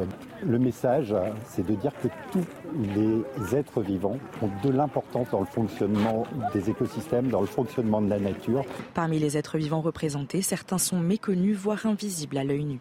L'exposition Mini-Monde en voie d'illumination, qui compte près d'une centaine de sculptures, se tiendra jusqu'au 15 janvier 2023. Il est 8h moins le quart, le point info, et on commence avec les laboratoires d'analyse qui sont en grève ce matin. Le mouvement devrait durer jusqu'à mercredi au moins. Les biologistes protestent contre l'annonce du gouvernement qui veut faire 250 millions d'euros d'économies dans les laboratoires. Réunion franco-britannique à Beauvau. Gérald Darmanin reçoit son homologue ce matin. Le renouvellement de l'accord entre les deux pays sur la sécurisation des côtes françaises devrait être signé. Une signature qui intervient alors que plus d'un millier de migrants ont traversé la Manche ce week-end. Et puis cette information de la nuit, à Istanbul en Turquie, la personne responsable de l'attentat à la bombe a été arrêtée. 21 suspects ont également été interpellés. Le ministre de l'Intérieur accuse le Parti des travailleurs du Kurdistan d'être à l'origine de cette attaque qui a fait 6 morts et 81 blessés. Allez, l'économie, on va parler du hard discount. Pour tenter de préserver le pouvoir d'achat, du pouvoir d'achat, les Français se tournent de plus en plus vers le hard discount. Tous les chiffres avec le Guillaume. Votre programme avec les déménageurs bretons, des déménagements d'exception. On dit chapeau les bretons. Information sur déménageurs-bretons.fr. Un Français sur deux fréquente les enseignes de hard discount. C'est la conséquence directe, évidemment, de, j'allais dire, cette folle inflation qu'on vit en ce moment. Oui, évidemment, hein, Romain, quand les hausses de prix grèvent d'une centaine d'euros le budget mensuel des ménages, il faut bien trouver des solutions, soit acheter moins, soit acheter moins cher. Et pour acheter moins cher, les Français se tournent logiquement vers les supermarchés hard discount qui, depuis deux ans, ne désemplissent pas avec des prix qui sont 10 à 25% inférieurs à ceux des, autres grandes surfaces. D'ailleurs, hein, si on prend le panier moyen euh, aujourd'hui dans un supermarché euh, hard discount, eh bien, il coûte ce qu'il coûtait il y a un an dans une grande surface traditionnelle. Lidl et Aldi sont ceux qui tirent les marrons du fond. On pourrait dire ils représentent désormais 10% du marché à eux deux, en progression de 3 points en 5 ans et chaque mois 400 000 nouveaux clients pousse la porte d'un de ces supermarchés. Il y a également d'autres enseignes discount qui s'implantent en France et qui, qui, fonctionnent très très bien. On peut parler de Normal, de Costco ou encore de Action. Action, c'est la chaîne qui s'est développée le plus rapidement ces dernières années, avec 650 magasins aujourd'hui en France. Et surtout, cette, cette chaîne a fait son entrée dans le top 3 des marques préférées, des enseignes préférées des Français, derrière Leroy Merlin et Decathlon qui existent depuis bien plus longtemps. Et chaque mois ou presque, un nouveau magasin de ce type ouvre en France. Justement, le dernier arrivé sur ce marché, c'est l'enseigne espagnole Prima Prix. Euh, qu'est-ce que ce magasin a de différent? Alors bah, des prix euh, moins chers encore, 30% moins cher pour cette enseigne née en Espagne en 2014 qui compte déjà 150 magasins euh, en Espagne et qui arrive en France avec un, premier point de vente ouvert en région parisienne en fin de semaine.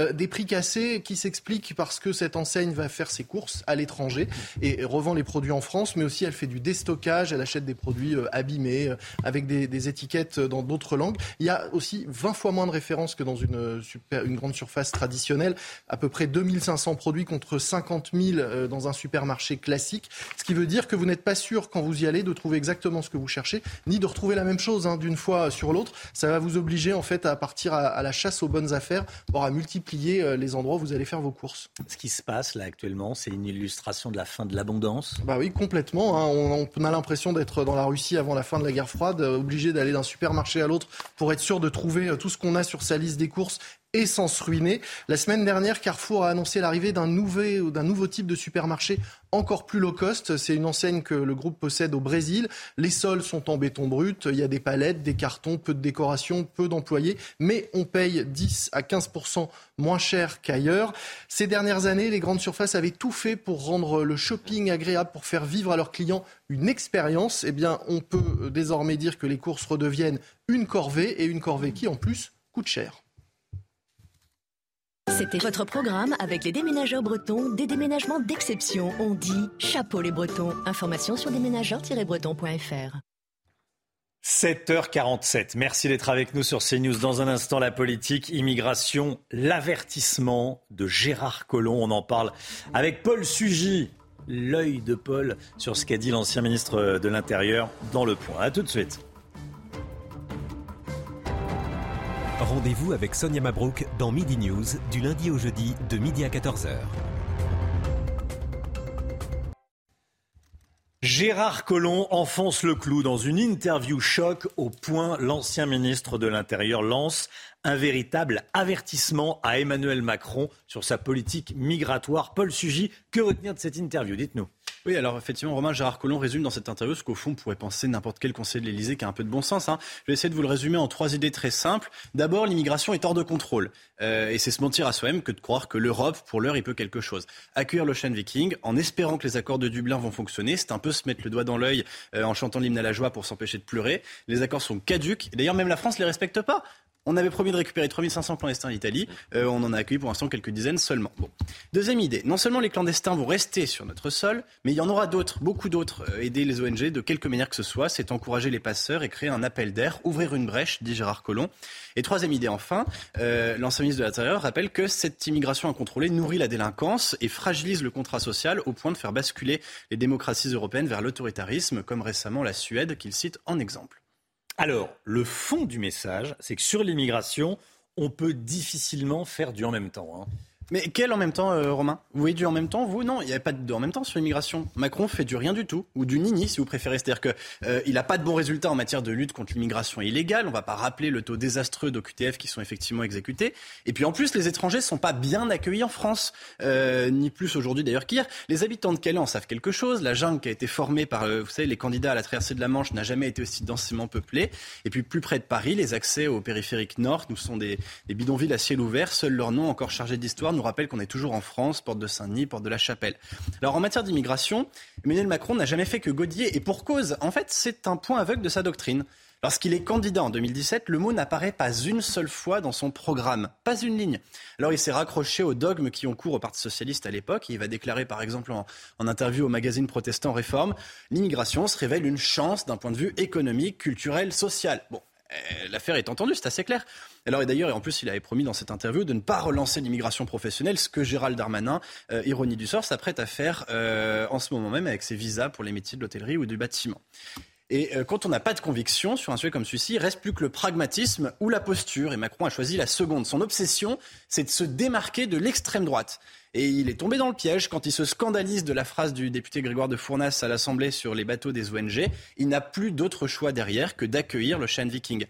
Ce piège, justement, c'est d'avoir trop répété qu'il n'était ni Marine Le Pen ni Giorgia Meloni, en oubliant au passage que refuser le débarquement de ces 230 clandestins, c'est d'abord une mesure de bon sens, ce que même un socialiste comme Gérard Collomb lui avait pourtant répété. Paul Sugy, merci Paul.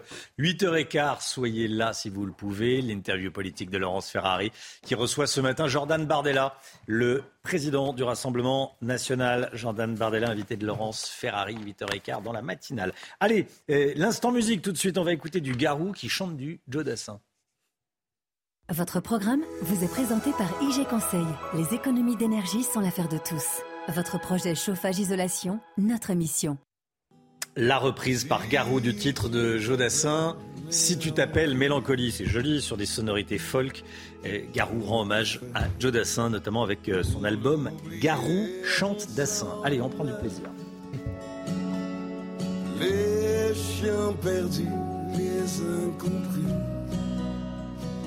On les connaît, on leur ressemble. Et demain peut-être, puisque tout peut arriver, n'importe où, tu seras là au rendez-vous. Et je saurai te reconnaître. Si tu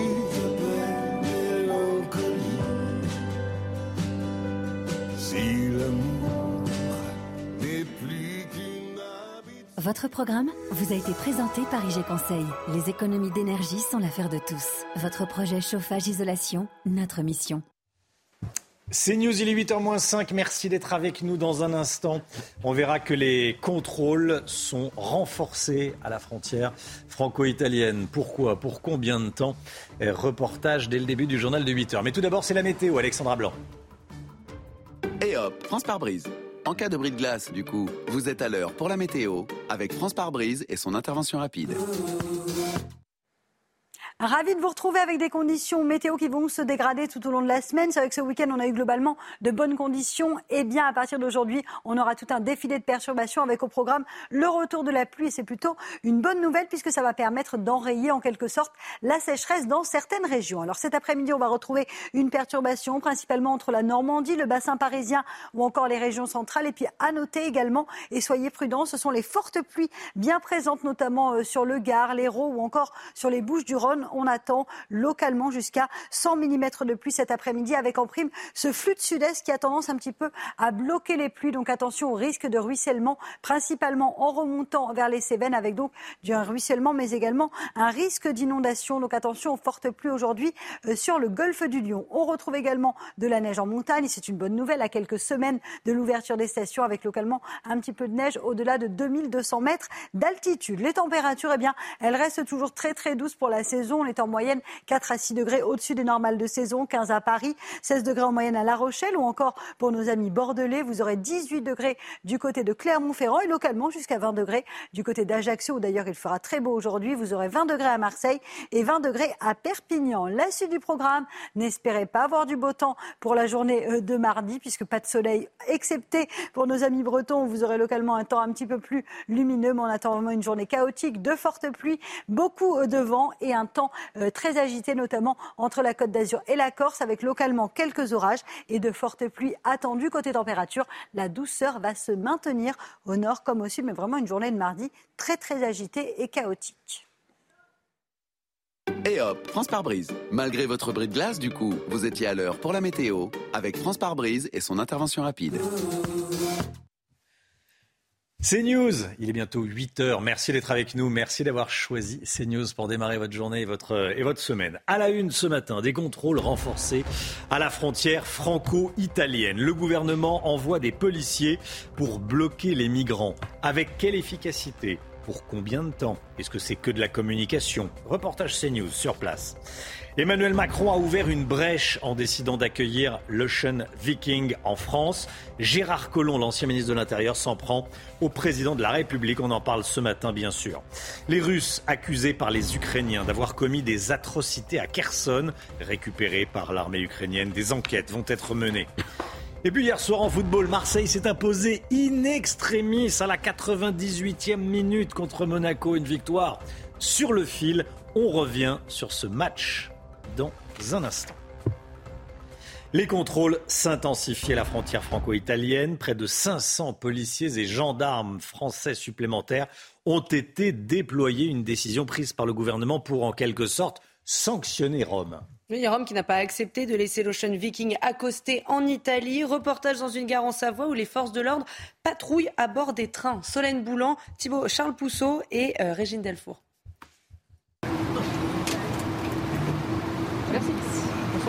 À bord de ce train arrêté en gare de Modane, ces contrôleurs font partie des 500 policiers et gendarmes supplémentaires déployés à la frontière.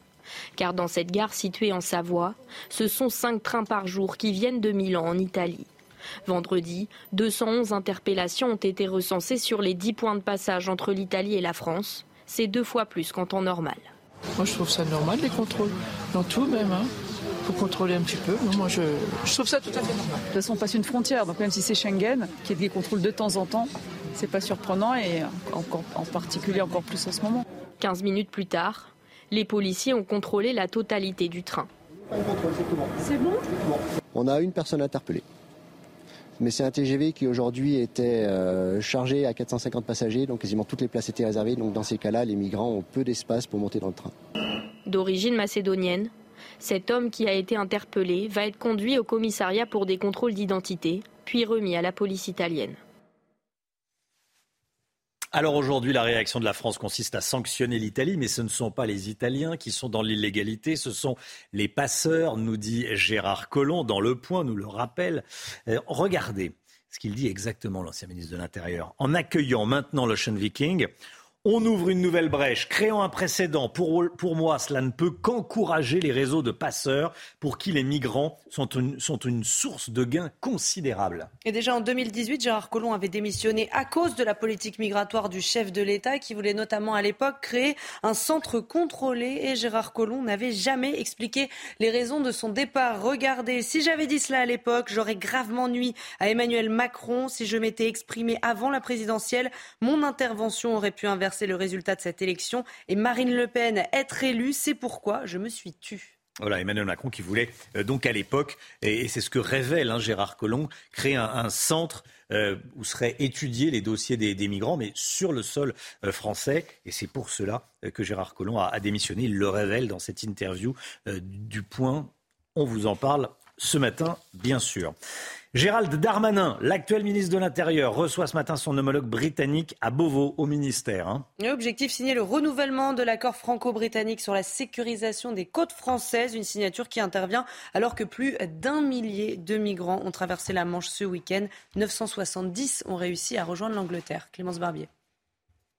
Entassés dans ces bateaux de fortune, jamais autant de migrants n'ont tenté de traverser la Manche pour rejoindre le Royaume-Uni depuis la France. Rien que ce week-end, ils étaient près de 1200. Une situation difficile à maîtriser pour la police aux frontières. Ça reflète en fait une impuissance à faire face aux, organisations de, passeurs euh, euh, très bien professionnalisées. Malheureusement, euh, nous sommes un peu impuissants euh, face à, ces dispositifs. La traversée de ces migrants est un sujet sensible entre Londres et Paris, et ce depuis plusieurs années. Le Royaume-Uni aide financièrement la France à lutter contre ces réseaux, mais pour la mer de Calais, cette coopération n'est pas assez renforcée. Très clairement, il faut être beaucoup plus rude et dur avec les Britanniques. parce que en fait, on fait le, sale boulot pour eux. alors payer, c'est facile. en attendant, voilà, eux ne font que payer et nous, nous ne faisons que subir. Un nouvel accord entre les deux pays devrait être signé ce lundi. Le Royaume-Uni serait prêt à verser 91 millions d'euros supplémentaires à la France pour un renforcement policier sur les plages françaises. Le ministre délégué au logement Olivier Klein se rend à Lille aujourd'hui après l'effondrement des deux immeubles ce week-end. Sur place, l'enquête se poursuit pour déterminer les, causes hein, de ces effondrements. on rejoint tout de suite notre envoyé spécial Kinson sur place. Kin, bonjour. Quelles sont vos dernières informations? Dites-nous. Écoutez, euh, les expertises viennent tout juste de commencer. Hein. Il y a moins de 24 euh, heures. Vous l'avez dit, le ministre euh, délégué au logement, Olivier Klein, viendra dans la matinée ici sur zone pour échanger avec les experts et les secours. Il fera un point sur la situation aux alentours de 10 heures. Regardez sur ces images en direct hein, dans cette rue située en plein cœur du centre-ville de Lille, à quelques minutes seulement à pied de la Grande Place. Les bâtiments sont anciens et vétustes, hein, selon l'urbaniste Marc Dumont, avec qui nous avons échangé dans l'enquête la clé d'explication va devoir être portée sur la fragilité de la structure après euh, l'effondrement des deux immeubles. Les expertises euh, prendront du temps, des jours, voire des semaines. Il a toujours, vous le voyez ce matin, un périmètre hein, autour des décombres interdit euh, d'accès. Certains habitants et commerçants ont été évacués de la rue Pierre-Mauroy et ne sont toujours pas autorisés à retourner dans leur logement jusqu'à nouvel ordre. Merci beaucoup, Kinson. Kinson en direct de Lille avec Dorine Jornias pour les images. Les opérations de secours ont pris fin hier après la découverte du corps du médecin sous les gravats. Le bilan aurait pu être beaucoup plus important si Thibault, un locataire d'un des bâtiments, n'avait pas appelé les secours quelques heures avant la, catastrophe. Il témoigne ce matin sur CNews, Chana. Hein. Oui, ainsi que deux, des, deux autres locataires de cet immeuble. Écoutez. Je rentrais de soirée de chez des amis euh, à 3 heures du matin, donc. Et quand j'ai passé la porte d'entrée, je vois que déjà euh, le mur a été euh, fissuré. Donc déjà ça c'est surprenant. Puis je passe la deuxième porte, je vois que tout le flanc du mur est totalement, euh, totalement bombé. Hein. Il a flambé. Le mur était bien ouvert, mais ça continuait en fait à tomber derrière. Et il y avait de la poussière qui sortait du mur, on entendait des gravats continuer à tomber. On avait entendu nous des bruits avec Gaspard pendant notre film, il était 2h30 à peu près. C'est là qu'on avait entendu des gros bruits. On pensait d'abord à des affaires qui tombaient. Après, on s'est dit, il n'y a rien qui bouger, peut-être une tentative d'effraction, comme il y avait un échafaudage. Euh, on a pensé peut-être que des gens essaient de monter et de pénétrer dans l'appartement. La guerre en Ukraine à présent, Volodymyr Zelensky, le président ukrainien, accuse les Russes d'avoir commis des atrocités dans la région de Kherson, récemment libérée. Et les mêmes atrocités que dans d'autres régions du pays. Écoutez, selon lui, plusieurs centaines de crimes de guerre ont été recensés. Les enquêteurs ont déjà documenté plus de 400 crimes de guerre russes. Des corps de civils et de militaires ont été retrouvés. Dans la région de Kherson, l'armée russe a laissé derrière elle la même sauvagerie que dans d'autres régions de notre pays. Nous trouverons et traduirons en justice tous les meurtriers, sans aucun doute.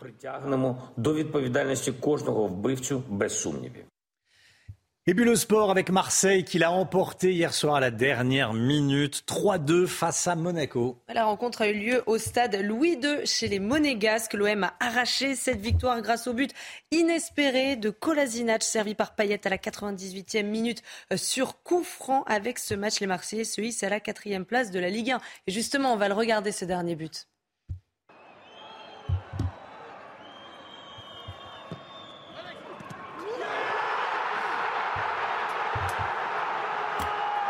Et voilà, la joie des, Marseillais qui vont aller euh, partager cette joie avec tous les supporters au stade Louis II de Monaco. 8h07, restez bien avec nous dans un instant. Laurence Ferrari reçoit Jordan Bardella, le président du Rassemblement national. A tout de suite. Rendez-vous avec Pascal Pro dans l'heure des pros, du lundi au vendredi de 9h à 10h30. C'est News, il est 8h15. Bienvenue à tous. Merci d'être avec nous. Laurence Ferrari, dans un instant, vous recevrez Jordan Bardella, président du Rassemblement national. Mais tout d'abord, le point info. Chana Lousteau.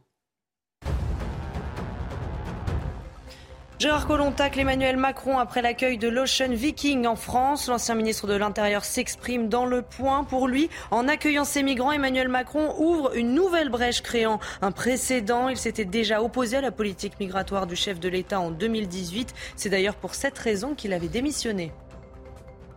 Gérald Darmanin actuellement avec son homologue britannique au ministère de l'Intérieur. Vous voyez ces images prises il y a quelques minutes. Ils se sont rencontrés pour signer le renouvellement de l'accord franco-britannique sur la sécurisation des côtes françaises. Une signature qui intervient alors que plus d'un millier de migrants ont traversé la Manche ce week-end.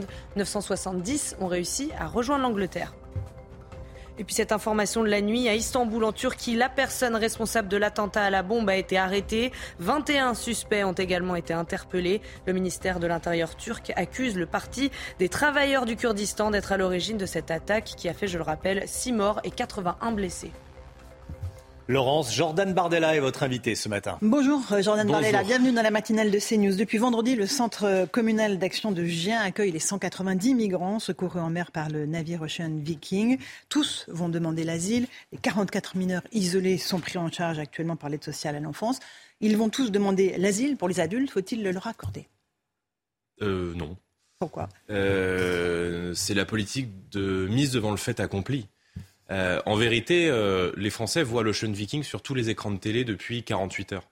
Euh, mais ils doivent savoir que, en vérité, rentrent chaque année dans notre pays 1900 fois plus de migrants que ceux qui sont arrivés par bateau. Ce sont, c'est la face émergée de l'iceberg. Avec nous, l'Ocean Viking n'aurait pas accosté sur les côtes françaises. C'est envoyer un signal de laxisme inouï à l'égard de gens qui, au péril de leur vie, traversent la Méditerranée.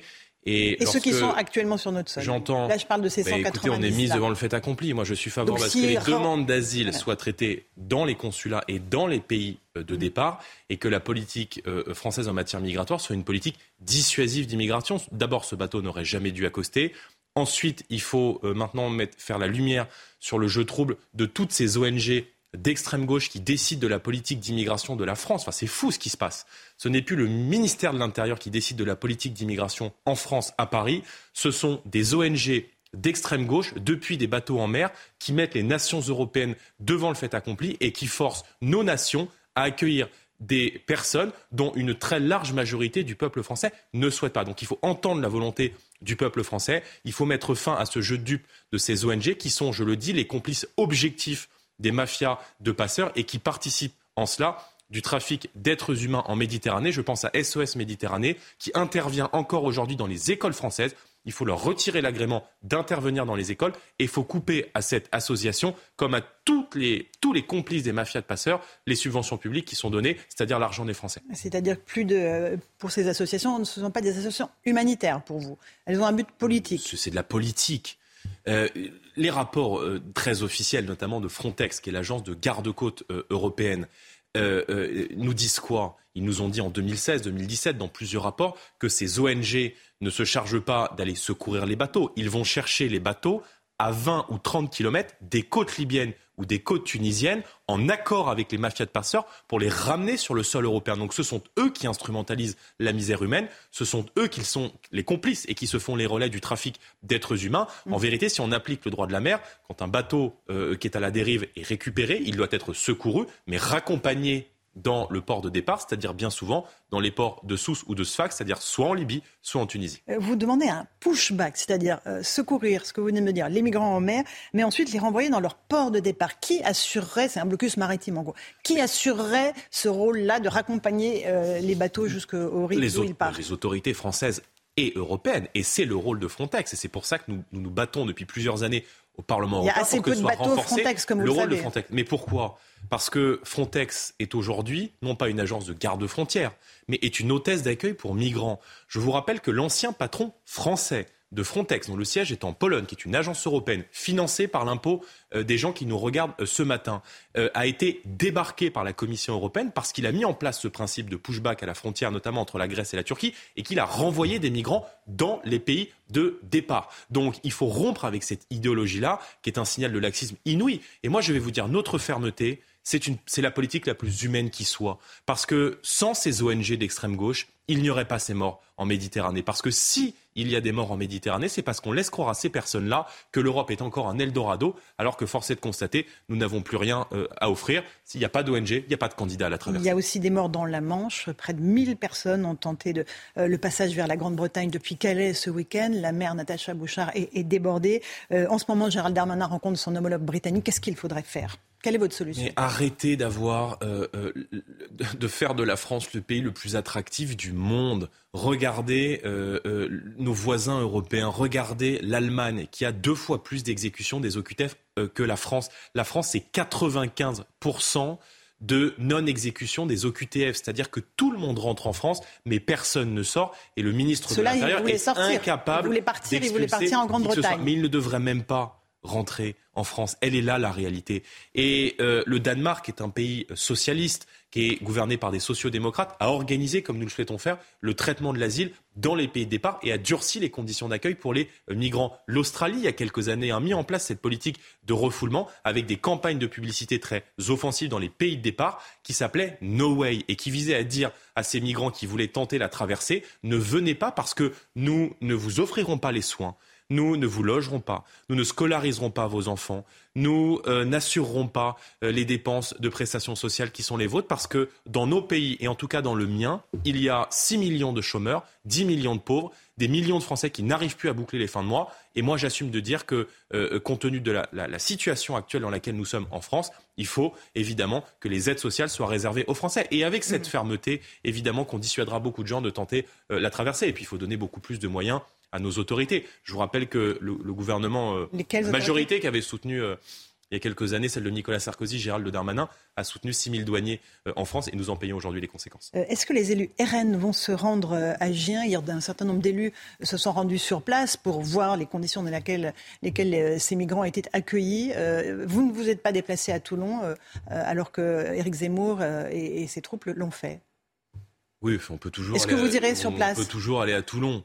Euh, ce que je souhaiterais, c'est que les migrants qui sont aujourd'hui à Toulon soient ramenés sur place, mais dans leur pays d'origine. Parce que euh, je vous rappelle qu'Emmanuel Macron, il y a quelques années, lorsque on avait débattu, peut-être même d'ailleurs ensemble sur ce plateau, de l'Aquarius, c'était un autre bateau d'SOS Méditerranée, un voisin de l'Ocean Viking en 2018. Emmanuel Macron, à cette époque, avait refusé de faire accoster le- l'Aquarius sur les côtes françaises en disant que ça serait un signal migratoire inouï et que la France n'avait pas vocation à accueillir tous les bateaux en provenance de l'Afrique. Donc il cède là à toute une partie euh, de, de la gauche, de l'extrême gauche de ces ONG. Et quand on lit euh, euh, hier, ce week-end en tout cas, l'interview du ministre de l'Intérieur. L'ancien ministre, de ministre de l'Intérieur, Gérard elle est Collomb, voilà. lourde de conséquences. Alors, il dit que euh, ce que vient de faire Emmanuel Macron, c'est un tournant dans la politique migratoire de la France. En l'accueillant l'Ocean Viking, on ouvre une brèche. Il estime même que c'est ça qu'il avait poussé à la démission en 2018, parce qu'Emmanuel Macron voulait créer deux centres contrôlés, des hotspots, ou à Toulon ou à Marseille. Mais il va même plus loin. Il dit qu'il n'avait pas dénoncé euh, la politique d'immigration d'Emmanuel Macron en partant, qu'il ne l'avait pas dit, et il préfère le, dire quelques mois et quelques années après être parti, parce qu'il il aurait pris le risque de voir Marine Le Pen élue à l'élection présidentielle d'après. Donc ces aveux de l'ancien ministre de l'Intérieur sont lourds de conséquences, parce qu'ils signifient que euh, pour Emmanuel Macron, l'immigration n'est pas un problème, c'est un projet. C'est un projet qui vise à démanteler nos frontières. C'est un projet qui vise à transformer la France en un hall de guerre mondiale, de faire de la France l'hôtel de l'Afrique et accueillir tous les peuples du monde. Moi, je suis en désaccord avec cette vision-là de euh, l'immigration et le Rassemblement national est aujourd'hui le seul mouvement politique à proposer aux Français de reprendre le contrôle de leur pays et d'éviter que se multiplient sur tout le territoire des mini Seine-Saint-Denis ou des mini portes de la Chapelle. Parce que ces migrants qui sont aujourd'hui dans euh, un centre dans le Var, où vont-ils aller ensuite? À la porte de la Chapelle?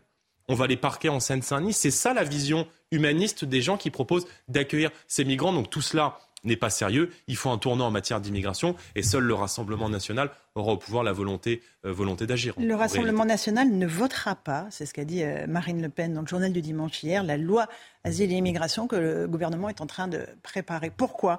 Euh, Pourquoi est-ce que vous ne voterez pas donc la baisse du nombre de recours pour euh, ceux qui sont en obligation de quitter le territoire français, la fin des prestations sociales et logements sociaux pour les personnes pareil sous OQTF Pourquoi le Rassemblement national ne votera pas Mais, ça mais tout cela, tout cela relève. Ça ne va pas dans le bon mais- sens pour vous? Mais une grande partie de cette loi et de la volonté du gouvernement, c'est systématiquement le en même temps, vise notamment à accélérer la régularisation des travailleurs clandestins. Rendez-vous compte du signal qu'on envoie. On a donc des gens qui viennent en France, parfois pour des motifs louables, parfois pour travailler, qui sont présents de manière clandestine sur le territoire français, c'est-à-dire qui, en principe, violent les lois du pays et de la maison qui les accueille et qui pourraient donc, grâce à M. Darmanin et à M. Macron, être régularisés et donc violer la loi et bénéficier en retour de droits supplémentaires. Je suis en désaccord avec cette vision-là. Nous allons nous y opposer. La réalité, c'est que euh, Emmanuel Macron a battu tous les records d'immigration dans notre pays. On nous parle de 240 migrants dans l'affaire de l'Aquarius. La France accueille chaque année 450 000 personnes de manière légale, incluant les demandeurs d'asile, dont deux tiers sont déboutés, ne sont pas renvoyés, les mineurs étrangers non accompagnés qui, généralement, ne sont ni mineurs ni isolés, sans parler des clandestins, 600 euh, 000 d'après M. Darmanin, 900 000 d'après M. Stefanini. Donc la politique migratoire en France est hors de contrôle. Ce qu'il faut faire, je le disais, c'est un, récupérer des frontières, deux, traiter l'asile dans les ambassades et dans les pays de départ, trois, mettre en place le principe de pushback et de refoulement systématique des bateaux qui voudraient venir en France. Les secourir, oui, les accueillir, non. On raccompagne dans les ports de départ et pour cela, il faut donner beaucoup plus de moyens à nos autorités policières et notamment à Frontex. Mais qu'allez-vous dire à vos électeurs quand vous direz on a voté non, encore une fois, à la baisse du nombre de recours euh, pour ceux qui euh, sont sous obligation de quitter le territoire français? Vous non, mais, quoi? Je vais vous dire, euh, nos électeurs, je les connais bien et je peux vous dire, ils ont moyennement confiance dans Gérald Darmanin et Emmanuel Macron pour assurer l'ordre dans le pays et pour maîtriser l'immigration. Si euh, les différentes mesures qui avaient été prises par le gouvernement depuis 2017, depuis 2017 sur euh, l'immigration produisaient des résultats, je pense que ça se verrait. Or, euh, en la matière, on voit bien que Emmanuel Macron, qui promettait 100% d'exécution de QTF en 2017, a été incapable d'en résoudre, je crois, plus de 5%. Donc, on aura beaucoup de choses à dire et surtout beaucoup de choses à proposer. Évidemment, je vous ai esquissé quelques mesures ce matin, on en a beaucoup, on aura l'occasion de les proposer au Parlement. Euh, à l'Assemblée nationale ou au Parlement européen. vous venez de prendre la présidence du Rassemblement national.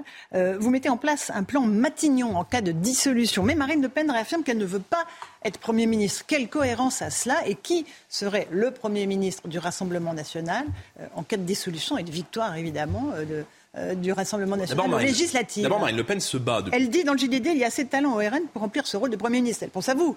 Euh, je ne sais pas si elle pense à moi. je n'en rêve pas le matin en, me rasant devant la glace, mais si vous voulez, l'important est que euh, euh, nous n'avons pas peur de revenir aux urnes et de nous confronter au peuple français. On ne tient pas à nos places, on ne tient pas à nos sièges, et si demain il doit y avoir une dissolution de l'Assemblée nationale et que les Français devaient nous donner, vous plus de sièges, et que les Français, je, parle individuellement, mais je veux dire par là que si les Français devaient nous demain nous donner euh, beaucoup plus de sièges et peut-être d'ailleurs une majorité à l'Assemblée nationale, alors nous serons prêts.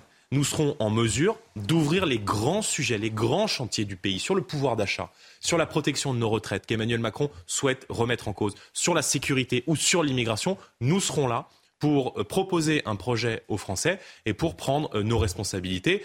S'agissant de Marine Le Pen, elle, a toujours, elle s'est toujours battue, et c'est le cas depuis dix ans, pour être la présidente de la République française, et j'espère qu'elle le deviendra un jour.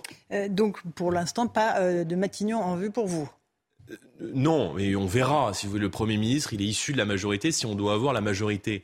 Mais nous sommes en tout cas prêts à une éventuelle dissolution. Et s'il doit y avoir une dissolution, nous sommes évidemment prêts à investir nos candidats, à démultiplier le matériel de campagne et à euh, débattre sur le fond, notamment du pouvoir d'achat, des retraites ou de la question de la sécurité, qui, à mon avis, vont être vraiment l'urgence dans les prochaines semaines. Le pouvoir d'achat, justement, la ristourne sur les carburants prend fin le 15 novembre. Est-ce qu'il faut poursuivre cette aide? Le gouvernement a dit qu'elle serait ciblée désormais sur les ménages les plus modestes, ceux qui ont le plus besoin. On voit que les Français sont aujourd'hui au pied du mur euh, de l'inflation et faire ses courses, c'est devenu une angoisse pour des, pour des millions de Français. Ça a même des conséquences d'ailleurs sur la qualité de vie. Moi, j'ai vu que les produits frais avaient augmenté de 17% et donc, euh, eh ben, évidemment, on achète moins de produits frais. Ça a des conséquences aussi pour la santé des Français. La seule mesure, euh, les deux seules mesures pérennes et efficaces sont celles, je crois, que nous proposons. C'est à la fois la paix fiscale. Il faut baisser la TVA sur l'essence, sur l'énergie, le gaz, le fioul, l'électricité de 20% à 5,5% pour en faire un produit de première nécessité. Deuxièmement, il faut euh, un panier de 100 produits de première nécessité dans l'alimentation qui soit totalement exonéré de TVA. C'est le riz, euh, les pâtes, les produits hygiéniques pour les femmes. Ce sont des produits de première nécessité. On doit pouvoir agir sur la fiscalité. Et puis ensuite, troisième, troisième grand chantier, c'est l'augmentation des salaires. Parce que les gens qui nous regardent ont le sentiment que tout augmente dans leur quotidien, sauf les salaires. pourquoi vous et nous proposons pas la, hausse du SMIC à 1600 euros? Parce que la hausse du SMIC, euh, les chefs d'entreprise, dont 95% des chefs d'entreprise en France sont des patrons de TPE-PME qui bien souvent se lèvent plus tôt que leurs salariés, vous répondront que la hausse du SMIC, c'est une hausse de charge. Nous, on a trouvé une meilleure mesure qui est un deal gagnant-gagnant avec les chefs d'entreprise. Vous augmentez 10% les salaires dans votre, dans votre boîte. Et en contrepartie, ces 10% de hausse sont exonérés de cotisations, euh, euh, de cotisations patronales pendant 5 ans. Ça, c'est un coup de pouce qu'on leur donne et qu'on leur permet de donner à l'ensemble de leurs salariés qui voient leur pouvoir d'achat stagner depuis euh, plusieurs mois. Donc la paix fiscale, l'augmentation des salaires, en vérité, on voit bien, et, c'est ce que nous avions dit, que les ristournes, les sont des logiques de court terme qui ne permettent pas d'agir dans un pays où, je rappelle, il y a 48% de prélèvements obligatoires et où les gens se demandent mais où passe l'argent? Ils paient de plus en plus d'impôts, de plus en plus de taxes, et de l'autre côté, ils voient la sécurité, euh, la santé, l'école, euh, notamment euh, diminuer en termes de services publics. Un tout dernier mot du Rassemblement national. Est-ce que c'est facile d'être le président? Euh, Vous avez fait partir M. Briouat et Bild. Est-ce que, encore une fois, c'était facile de gérer un mouvement comme le Rassemblement national? C'est jamais facile d'être président, surtout quand vous prenez des responsabilités, vous êtes amené à faire des choix. Euh, j'ai été amené à faire des choix difficiles au Rassemblement Que Marine Le Pen euh, regrette, elle le dit. Hein, la semaine dernière, et, et, notamment de renouveler, euh, de renouveler, d'accorder des responsabilités à des nouveaux talents, à des nouveaux profils que j'espère les Français vont découvrir parce qu'on a beaucoup de gens talentueux au Rassemblement national. Donc pas de regret. Et moi, je souhaite faire émerger cette nouvelle élite à qui, je l'espère, les Français confieront le pouvoir dans, dans quelques années. Mais c'est jamais très simple. Euh, euh maintenant, il y a eu une élection euh, incontestable. J'ai été élu avec 71% de participation, 85% euh, des voix. Euh, il faut que tout le monde accepte le, résultat des urnes. Alors dans un mouvement politique, quand vous accordez des responsabilités à des gens bah, les gens à qui vous confiez des responsabilités sont contents et puis ceux qui sont amenés à, à, voir leurs responsabilités évoluer sont un peu moins contents. Mais c'est le propre de, de, la vie politique et probablement de toutes les organisations humaines. Jordan Bardella était l'invité de la matinale de CNews. Merci, Merci beaucoup d'être venu à vous, Romain pour la suite. C'est News, il est 8h30. Merci à vous, Laurence Ferrari, et à votre invité Jordan Bardella, président du Rassemblement national. Beaucoup d'actualités encore ce matin, évidemment. Une actualité qui est notamment lilloise, bien sûr. Le ministre délégué au logement, Olivier Klein, se rend à Lille aujourd'hui après l'effondrement des deux immeubles ce week-end. Sur place, l'enquête se poursuit pour déterminer les causes de ces effondrements. Hein. Et en attendant, vous allez voir que les riverains sont très inquiets concernant les autres immeubles. Clémence Barbier et Thomas Chama.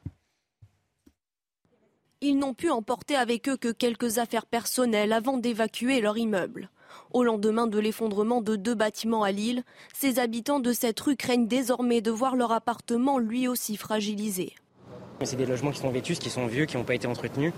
On aimerait bien être sûr, après un événement comme ça, qu'il n'y a pas de problème plus profond de structure. En tout cas, chez moi, il n'y a rien qu'à bouger, mais comme je suis mitoyen par derrière, euh, c'est les experts qui vont décider euh, de la suite. J'ai aucune info euh, par rapport à ça. Le nôtre, il n'est pas vétuste, mais il y a beaucoup d'immeubles de la rue qui le sont. Donc du coup, il y en a qui menacent de s'effondrer. Et enfin, ça peut être aussi un, comme un domino, on va dire. Hein. S'il y en a un qui tombe, le reste suit. Hier, des experts ont visité les bâtiments adjacents pour vérifier leur stabilité. Il est possible que l'effondrement des deux premiers immeubles ait eu des conséquences sur les structures voisines, selon cet urbaniste. On peut le penser, mais rien ne le démontre pour le moment. Là encore, l'enquête le montrera. Mais ce qui est certain, c'est que vous l'avez remarqué, l'immeuble s'est effondré en n'entraînant pas dans sa chute les autres immeubles. Donc il n'y a pas une solidarité entre les différents bâtiments. Il n'y a pas une poutre, par exemple, traversante qui liait les trois euh, bâtiments euh, euh, collatéraux voisins. Donc on peut le penser, mais là encore, on ne peut pas le démontrer. Il faut, il faut attendre les résultats de l'enquête. Une réunion prévue sur place ce lundi, en présence du ministre délégué au logement Olivier Klein devra permettre d'établir un diagnostic sur l'état des bâtiments à Lille. Les déclarations de Gérard Collomb dans le point. Euh, aujourd'hui, la réaction de la France après euh, l'accostage de, l'Ocean Viking, euh, consiste à sanctionner l'Italie hein, de ne pas avoir autorisé l'Ocean Viking à, accoster sur ses, sur ses côtes. Ce sont les, passeurs qui sont dans l'illégalité, nous dit Gérard Collomb dans Le Point. Florian Tardif, l'ancien ministre de l'Intérieur, s'en prend violemment à la nouvelle politique migratoire d'Emmanuel Macron qui a décidé d'accueillir l'Ocean Viking. Oui, tout à fait. En accueillant maintenant l'Ocean Viking, on ouvre une nouvelle brèche créant un précédent. Voici ce qu'a expliqué euh, Gérard Collomb à nos confrères du Point. Pour lui, cette décision euh, du gouvernement français ne peut qu'encourager, vous le voyez, les réseaux de passeurs pour qui les migrants sont une source, je le cite, de gains considérables. Il parle d'un trafic qui rapporte aux passeurs entre 7 euh, à 30 milliards d'euros au niveau mondial, un différent qui ne date pas d'hier puisqu'il explique que c'est suite à un profond désaccord avec Emmanuel Macron sur la question migratoire qu'il a quitté la place Beauvau il y a 4 ans. En 2018, la Commission européenne avait alors lancé l'idée de centres contrôlés pour accueillir les migrants, dans un premier temps euh, dans des pays hors euh, de l'Union européenne. Mais face au refus de ces pays tierces, Emmanuel Macron avait proposé qu'on ouvre un tel centre à Toulon. Je suis alors ministre de l'Intérieur, explique Gérard Collomb, et je suis à fond contre ce projet. Je refuse que l'on rentre dans cette spirale. Emmanuel Macron insiste alors, il démissionne donc et à la question pourquoi ne pas avoir lancé l'alerte plus tôt au moment euh, de sa décision, il explique euh, si j'avais dit cela à l'époque, j'aurais gravement nuit à Emmanuel Macron si je m'étais exprimé avant la présidentielle, présidentielle de 2022, mon intervention aurait pu inverser le résultat de cette élection et Marine Le Pen être élue. C'est pourquoi je me suis tu, explique-t-il. Merci Florian. À Toulon, les auditions des migrants euh, du bateau se poursuivent. Aujourd'hui, ce sont les profils des 44 mineurs qui seront étudiés. On rejoint tout de suite notre envoyé spécial Augustin Donadieu sur place. Augustin, ces mineurs isolés vont passer euh, des évaluations pour prouver qu'ils ont bien moins de 18 ans. C'est bien ça? Tout à fait, ces 44 euh, mineurs isolés qui sont hébergés dans cet hôtel juste derrière moi, à quelques centaines de mètres du port euh, de Toulon. Ils sont encadrés par une quinzaine de personnes, des psychologues, des médecins, des éducateurs, l'aide sociale à l'enfance. Et ces mineurs disent être, âgés pardon, entre 12 et 17 ans et demi. Mais aujourd'hui, ils devront prouver leur âge, notamment lors d'une évaluation de minorité et d'isolement. En quoi ça consiste? Ils vont tout simplement passer des entretiens durant lesquels ils vont devoir expliquer leur parcours, comment ils ont fait pour venir euh, jusqu'ici en France, quelles sont les raisons de leur euh, exil, quelles étaient leurs conditions de vie dans leur euh, pays d'origine et enfin quels sont leurs projets sur le territoire français. À la suite de cela, ces informations seront transmises au procureur de la République euh, qui statuera si telle ou telle personne est bel et bien mineure, auquel cas elle poursuivra son parcours aux côtés de l'aide sociale à l'enfance. Si des doutes, subsistent, eh bien euh, d'autres examens complémentaires seront euh, réclamés. Et enfin, si les, si les personnes sont considérées comme majeures, elles rejoindront les adultes dans la presqu'île de Gien où elles pourront formuler leur demande d'asile. Merci beaucoup, Augustin, avec Charles Baget pour les images. Ces 44 mineurs isolés ont donc été accueillis dans un hôtel à Toulon et ça ne rassure pas tous les riverains. Écoutez. On sort déjà le soir, c'est pas rassurant. Avant, euh, c'est un hôtel qui a eu déjà beaucoup de personnes euh, qui étaient assez bizarres, qu'ils ont, ils ont hébergé euh, gratuitement. Ça a créé beaucoup de problèmes dans, la, dans, la, dans le quartier. Nous, ça nous arrive, on, habite ici, moi j'habite juste à côté. Euh, on va sur la place, euh, déjà ils ne parlent pas français. On nous siffle, on nous parle, et puis quand on dit non, ça nous insulte dans leur langue. Sauf que nous, bah, on ne connaît pas quoi. Donc voilà, donc ça va être pareil. Dès qu'on sort, on a peur, c'est pas très rassurant quoi. Et là, on sait pas trop qui ils sont quoi. Réaction politique ce matin en direct dans la matinale. Jacqueline Eustache-Brignot, sénatrice Les Républicains du Val d'Oise, était en direct à 7h10. Selon elle, écoutez, les ONG qui interviennent auprès des migrants font avant tout, avant tout de la politique ces ONG qui sont avant d'être des ONG euh, qui vont euh, sauvegarder, sauver des vies, sont avant tout des ONG militantes qui veulent forcer, qui font, qui font de la politique. Ils veulent forcer l'Europe et les pays européens à accueillir des gens dont on ne veut pas et que l'on ne peut pas accueillir. Donc ces, ONG, il faut aussi les dénoncer. Un, un, nouvel accord sur la traversée des migrants dans la Manche a été signé entre la France et le Royaume-Uni. Gérald Gérald Darmanin a reçu son homologue britannique au ministère de l'Intérieur ce matin. Une signature qui intervient alors que plus d'un millier de migrants ont traversé euh, la Manche ce week-end. 970 ont réussi à rejoindre l'Angleterre. Le retour des maths obligatoires au lycée. Elles avaient disparu. Elles avaient disparu du tronc commun depuis la, réforme de 2019 portée par Jean-Michel Blanquer, ce qui avait été largement contesté. Et les mathématiques seront donc de nouveau obligatoires en classe de première et de terminale générale dès la rentrée prochaine, et ce, même si les élèves n'ont pas choisi les maths comme spécialité. Mathieu Devez. Les lycéens fâchés avec les mathématiques ne vont pas apprécier la nouvelle. Dès septembre 2023, la discipline redevient obligatoire pour les élèves de première en filière générale. Une mesure insuffisante selon les syndicats d'enseignants. Une heure et demie de mathématiques en première générale, ça laisse quand même pas le temps de faire grand-chose. Ça va dégrader hein, les conditions de travail des collègues de mathématiques hein, parce que ça va faire un nombre de classes supplémentaires euh, dont il va falloir se charger, comme c'est un horaire très très petit. Avec cette annonce, le gouvernement souhaite réconcilier tous les élèves avec les mathématiques et promouvoir l'égalité filles-garçons de la primaire au lycée. Mais les enseignants pointent du doigt un manque criant d'effectifs pour enseigner la discipline. Il y a aussi la question de la désaffection du CAPES de mathématiques qui fait que avec ces heures en plus, on aura peut-être euh, à certains endroits des difficultés à trouver les professeurs euh, à mettre euh, devant les élèves également. De son côté, le ministre de l'Éducation, Papendiaï, se veut rassurant et chiffre les nouveaux besoins à environ 400 postes.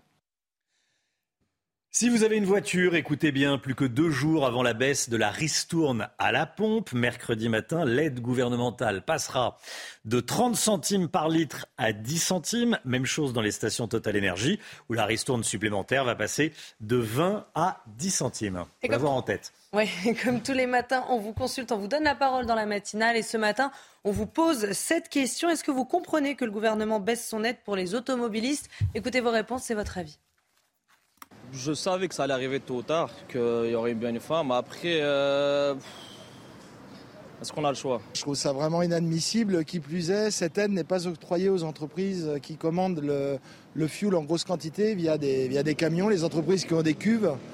Et ça, je trouve ça vraiment euh, inadmissible et inégalitaire. D'un point de vue rigueur budgétaire, euh, à bout d'un moment, on ne peut pas espérer que ça continue à ad vitam aeternam. J'ai eu l'occasion de vivre à Londres et je trouve qu'en France, on a quand même pas mal d'aides par rapport à d'autres pays.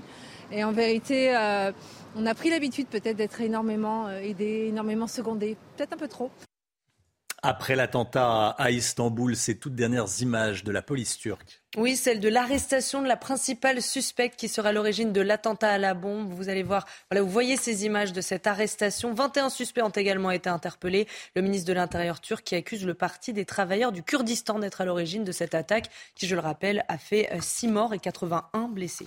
En Israël, Benjamin Netanyahu est officiellement Premier ministre après sa victoire aux législatives. Il a été désigné hier pour former un gouvernement, un poste qu'il a exercé pendant 15 ans avant d'être évincé l'année dernière par le centriste Yair Lapide. Et puis Michel Polnareff démarre, enfin démarre, annonce pardon une nouvelle tournée. Il va la démarrer l'année prochaine. C'est une information de nos confrères du Parisien. Il débutera son périple en mai prochain à Nice, première date niçoise en mai, et puis il achèvera cette tournée en juillet à l'Accor Arena de Paris. Oui, un nouvel album du chanteur sort également vendredi. C'est pour ça qu'on écoute en ce moment euh, cette chanson de cet album de reprise qui s'appelle Paul Naref chante Paul Naref avec 12 reprises de ses plus grandes Et là, on écoute Lettre à France. Lettre à France, hein, évidemment. Magnifique. magnifique. Pas très. C'est un peu comme avant. Oui. Pas une vraie nouveauté. Hein. D'ailleurs, c'est tellement comme avant qu'il a repris pour son affiche euh, la photo où il montrait ses fesses, qui lui a valu euh, de partir en exil. Donc c'est vraiment comme avant. C'est comme avant. Il aurait tort, je ça lui a apporté du succès, hein, comme avant. voilà. Mais euh, Paul Naref qui revient sur scène. Allez, il est 8h42. Merci d'être avec nous. Le point info. Chanel Housteau, avant la santé. Le ministre délégué au logement, Olivier Klein, sera à Lille aujourd'hui après l'effondrement de deux immeubles ce week-end. En attendant, l'enquête se poursuit pour déterminer les causes de cet effondrement. Les opérations de secours ont pris fin hier après la découverte du corps d'un médecin qui était porté disparu. Les laboratoires d'analyse en grève ce matin. Le mouvement devrait durer jusqu'à mercredi au moins. Les biologistes protestent contre l'annonce du gouvernement qui veut faire 250 millions d'euros d'économies dans les laboratoires. Et puis cette information de la nuit à Istanbul, en Turquie, la personne responsable de l'attentat à la bombe a été arrêtée. 21 suspects ont également été interpellés. Et le ministre de l'Intérieur turc accuse le Parti des travailleurs du Kurdistan d'être à l'origine de cette attaque qui a fait 6 morts et 81 blessés. Retrouvez votre programme avec Little Balance. Little Balance, les balances et impédance mètres, sans pile et connectés. La santé avec le docteur, le docteur Brigitte Millot. Bonjour, Bonjour Brigitte. C'est la journée internationale contre le diabète. Vous êtes venu aujourd'hui avec des ballons bleus. Vous allez nous expliquer pourquoi. Il y en a trois, sur le, trois sur le plateau. À maintenir en équilibre comme ça. À maintenir en équilibre. Bon, attention. Pendant toute la chronique. Ah non, mais, et pour commencer, un rappel sur les diabètes, puisqu'il y en a plusieurs. Il y a plusieurs diabètes. Oui. Alors, on va rappeler déjà que le carburant essentiel de l'organisme, hein, c'est le glucose. C'est le sucre. Hmm. Euh, c'est notre carburant notamment au niveau du cerveau qui a besoin d'énormément de glucose pour fonctionner. Et en fait, ce sucre, il est régulé, son taux de le taux de sucre dans le sang, il est régulé par une hormone que l'on appelle l'insuline, qui est fabriquée dans notre pancréas, dans les îlots de longueur anse, peu importe, du pancréas. Ça, c'est l'hormone qui régule le taux d'insuline, qui fait rentrer l'insuline dans les cellules quand on en a besoin ou quoi. Voilà comment ça se passe à l'état normal. Dans le diabète, que se passe-t-il? Déjà, diabète, ça veut dire passer à travers. En fait, dans le diabète, il y a un problème avec cette hormone, avec l'insuline et le sucre, au lieu de rentrer dans les cellules, de les nourrir, de donner l'énergie, d'être le carburant, il va passer à travers le corps. Et vous le savez, le sucre, quand vous écrasez une, banane, par exemple, prenez une banane, vous l'écrasez, vous mettez du sucre, l'eau sort de la banane, elle est attirée par le sucre. Eh bien là, c'est pareil. Quand le sucre passe à travers le corps, il attire l'eau. Donc on va se retrouver avec des symptômes comme faire pipi, aller uriner très souvent. Donc, si vous avez quelqu'un, un enfant ou quelqu'un qui se met à uriner très fréquemment, à avoir donc très soif, euh, puisqu'il urine très, très souvent. Et en plus, il y a du sucre, du sucre, du sucre. Donc on a soif, on a soif, on a soif. Plus une grande fatigue. Parce que le sucre ne rentre plus dans les cellules. Donc on n'a plus de carburant. Donc on est fatigué. Plus une langue sèche. Enfin, on le voit. Si, vous avez quelqu'un qui présente ces symptômes, surtout allez consulter. Il peut s'agir d'un diabète, quelqu'un qui urine fréquemment, qui a soif et qui est fatigué. Vraiment, il faut y penser. Euh, Alors, vous le disiez, il y a plusieurs types de diabète. Je vais vous parler des deux principaux, mais il y en a d'autres. Hein. Il y a le diabète gestationnel pendant la grossesse, etc. et d'autres. Mais les deux principaux, c'est d'abord le diabète de type 2, qui est le plus connu, c'est 90% des diabètes. C'est le diabète, on l'appelle le diabète de la maturité. Alors là, au début, il y a encore un peu d'insuline, mais il y a une résistance à l'insuline. Donc au début, on va donner des médicaments, puis petit à petit, les cellules vont s'épuiser et l'insuline va s'épuiser et on finit souvent par donner aussi de l'insuline. Donc ça, c'est généralement, comme je le disais, le diabète de la maturité, plus fréquent chez les hommes, euh, généralement des personnes qui ont un peu abusé euh, et qui sont en surpoids. Voilà le diabète de type 2, le plus connu, le plus fréquent. Mais il y a aussi le diabète de type 1. Rappelez-vous 1, alors que c'est le numéro, mais comme insuline. Celui-ci, en fait, ça n'a rien à voir. C'est une maladie dite auto-immune. Auto-immune, ça veut dire que nos propres cellules, qui normalement sont là pour nous défendre, vont attaquer les fameuses cellules du pancréas dont je vous ai parlé, qui sécrètent l'insuline. Et donc, il n'y a pas de fabrication de l'insuline. Et donc, il n'y a pas de régulation du taux de sucre. Et j'en profiterai pour vous rappeler après les chiffres du taux de sucre. Mais vous, voyez, donc en fait, là, c'est généralement chez les jeunes enfants ou chez les adultes jeunes. Et là, le seul traitement pour éviter des catastrophes, c'est l'insuline. Et l'insuline, en fait, on doit, pour réguler un taux d'insuline, pour qu'il soit toujours à la bonne, euh, au bon chiffre, c'est-à-dire le bon équilibre, pour qu'il pénètre dans nos cellules, pour les nourrir quand on en a besoin. Mais vous comprenez bien que les besoins ne sont pas les mêmes toute la journée. Par exemple, quand vous faites une activité physique, il faut un peu plus. Enfin, vous voyez? Et donc, en fait, c'est pour ça l'intérêt de, du Blue Balloon Challenge dont je vais vous parler aujourd'hui.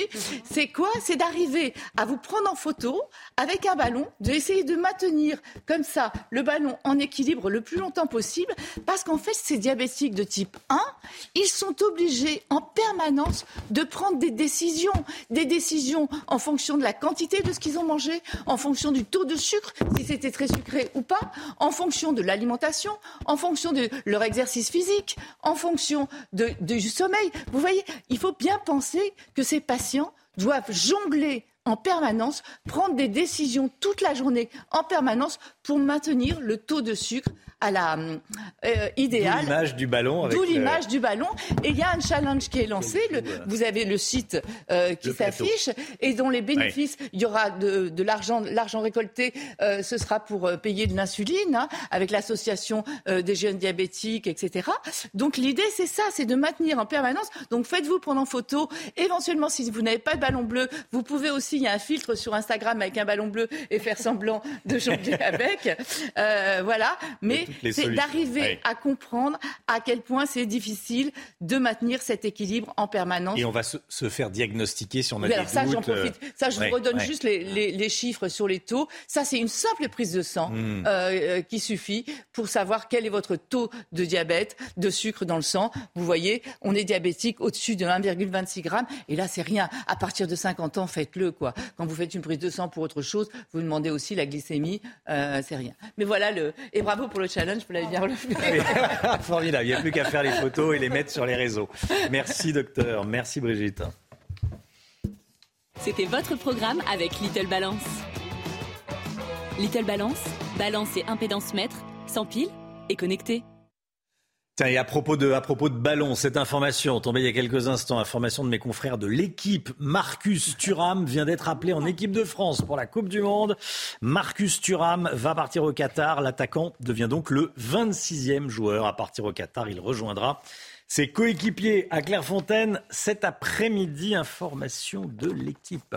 8h49. Merci d'avoir choisi CNews pour démarrer cette journée, cette semaine. On se retrouve demain avec toute l'équipe de la matinale. Bien sûr, Chana Lousteau, le docteur Millot, Florian Tardif, Alexandra Blanc et Lomic Guillot. Et dans un instant, c'est l'heure des pros avec Pascal Pro et ses invités. Belle journée à vous sur CNews. À demain. Tout de suite, Pascal Pro dans l'heure des pros.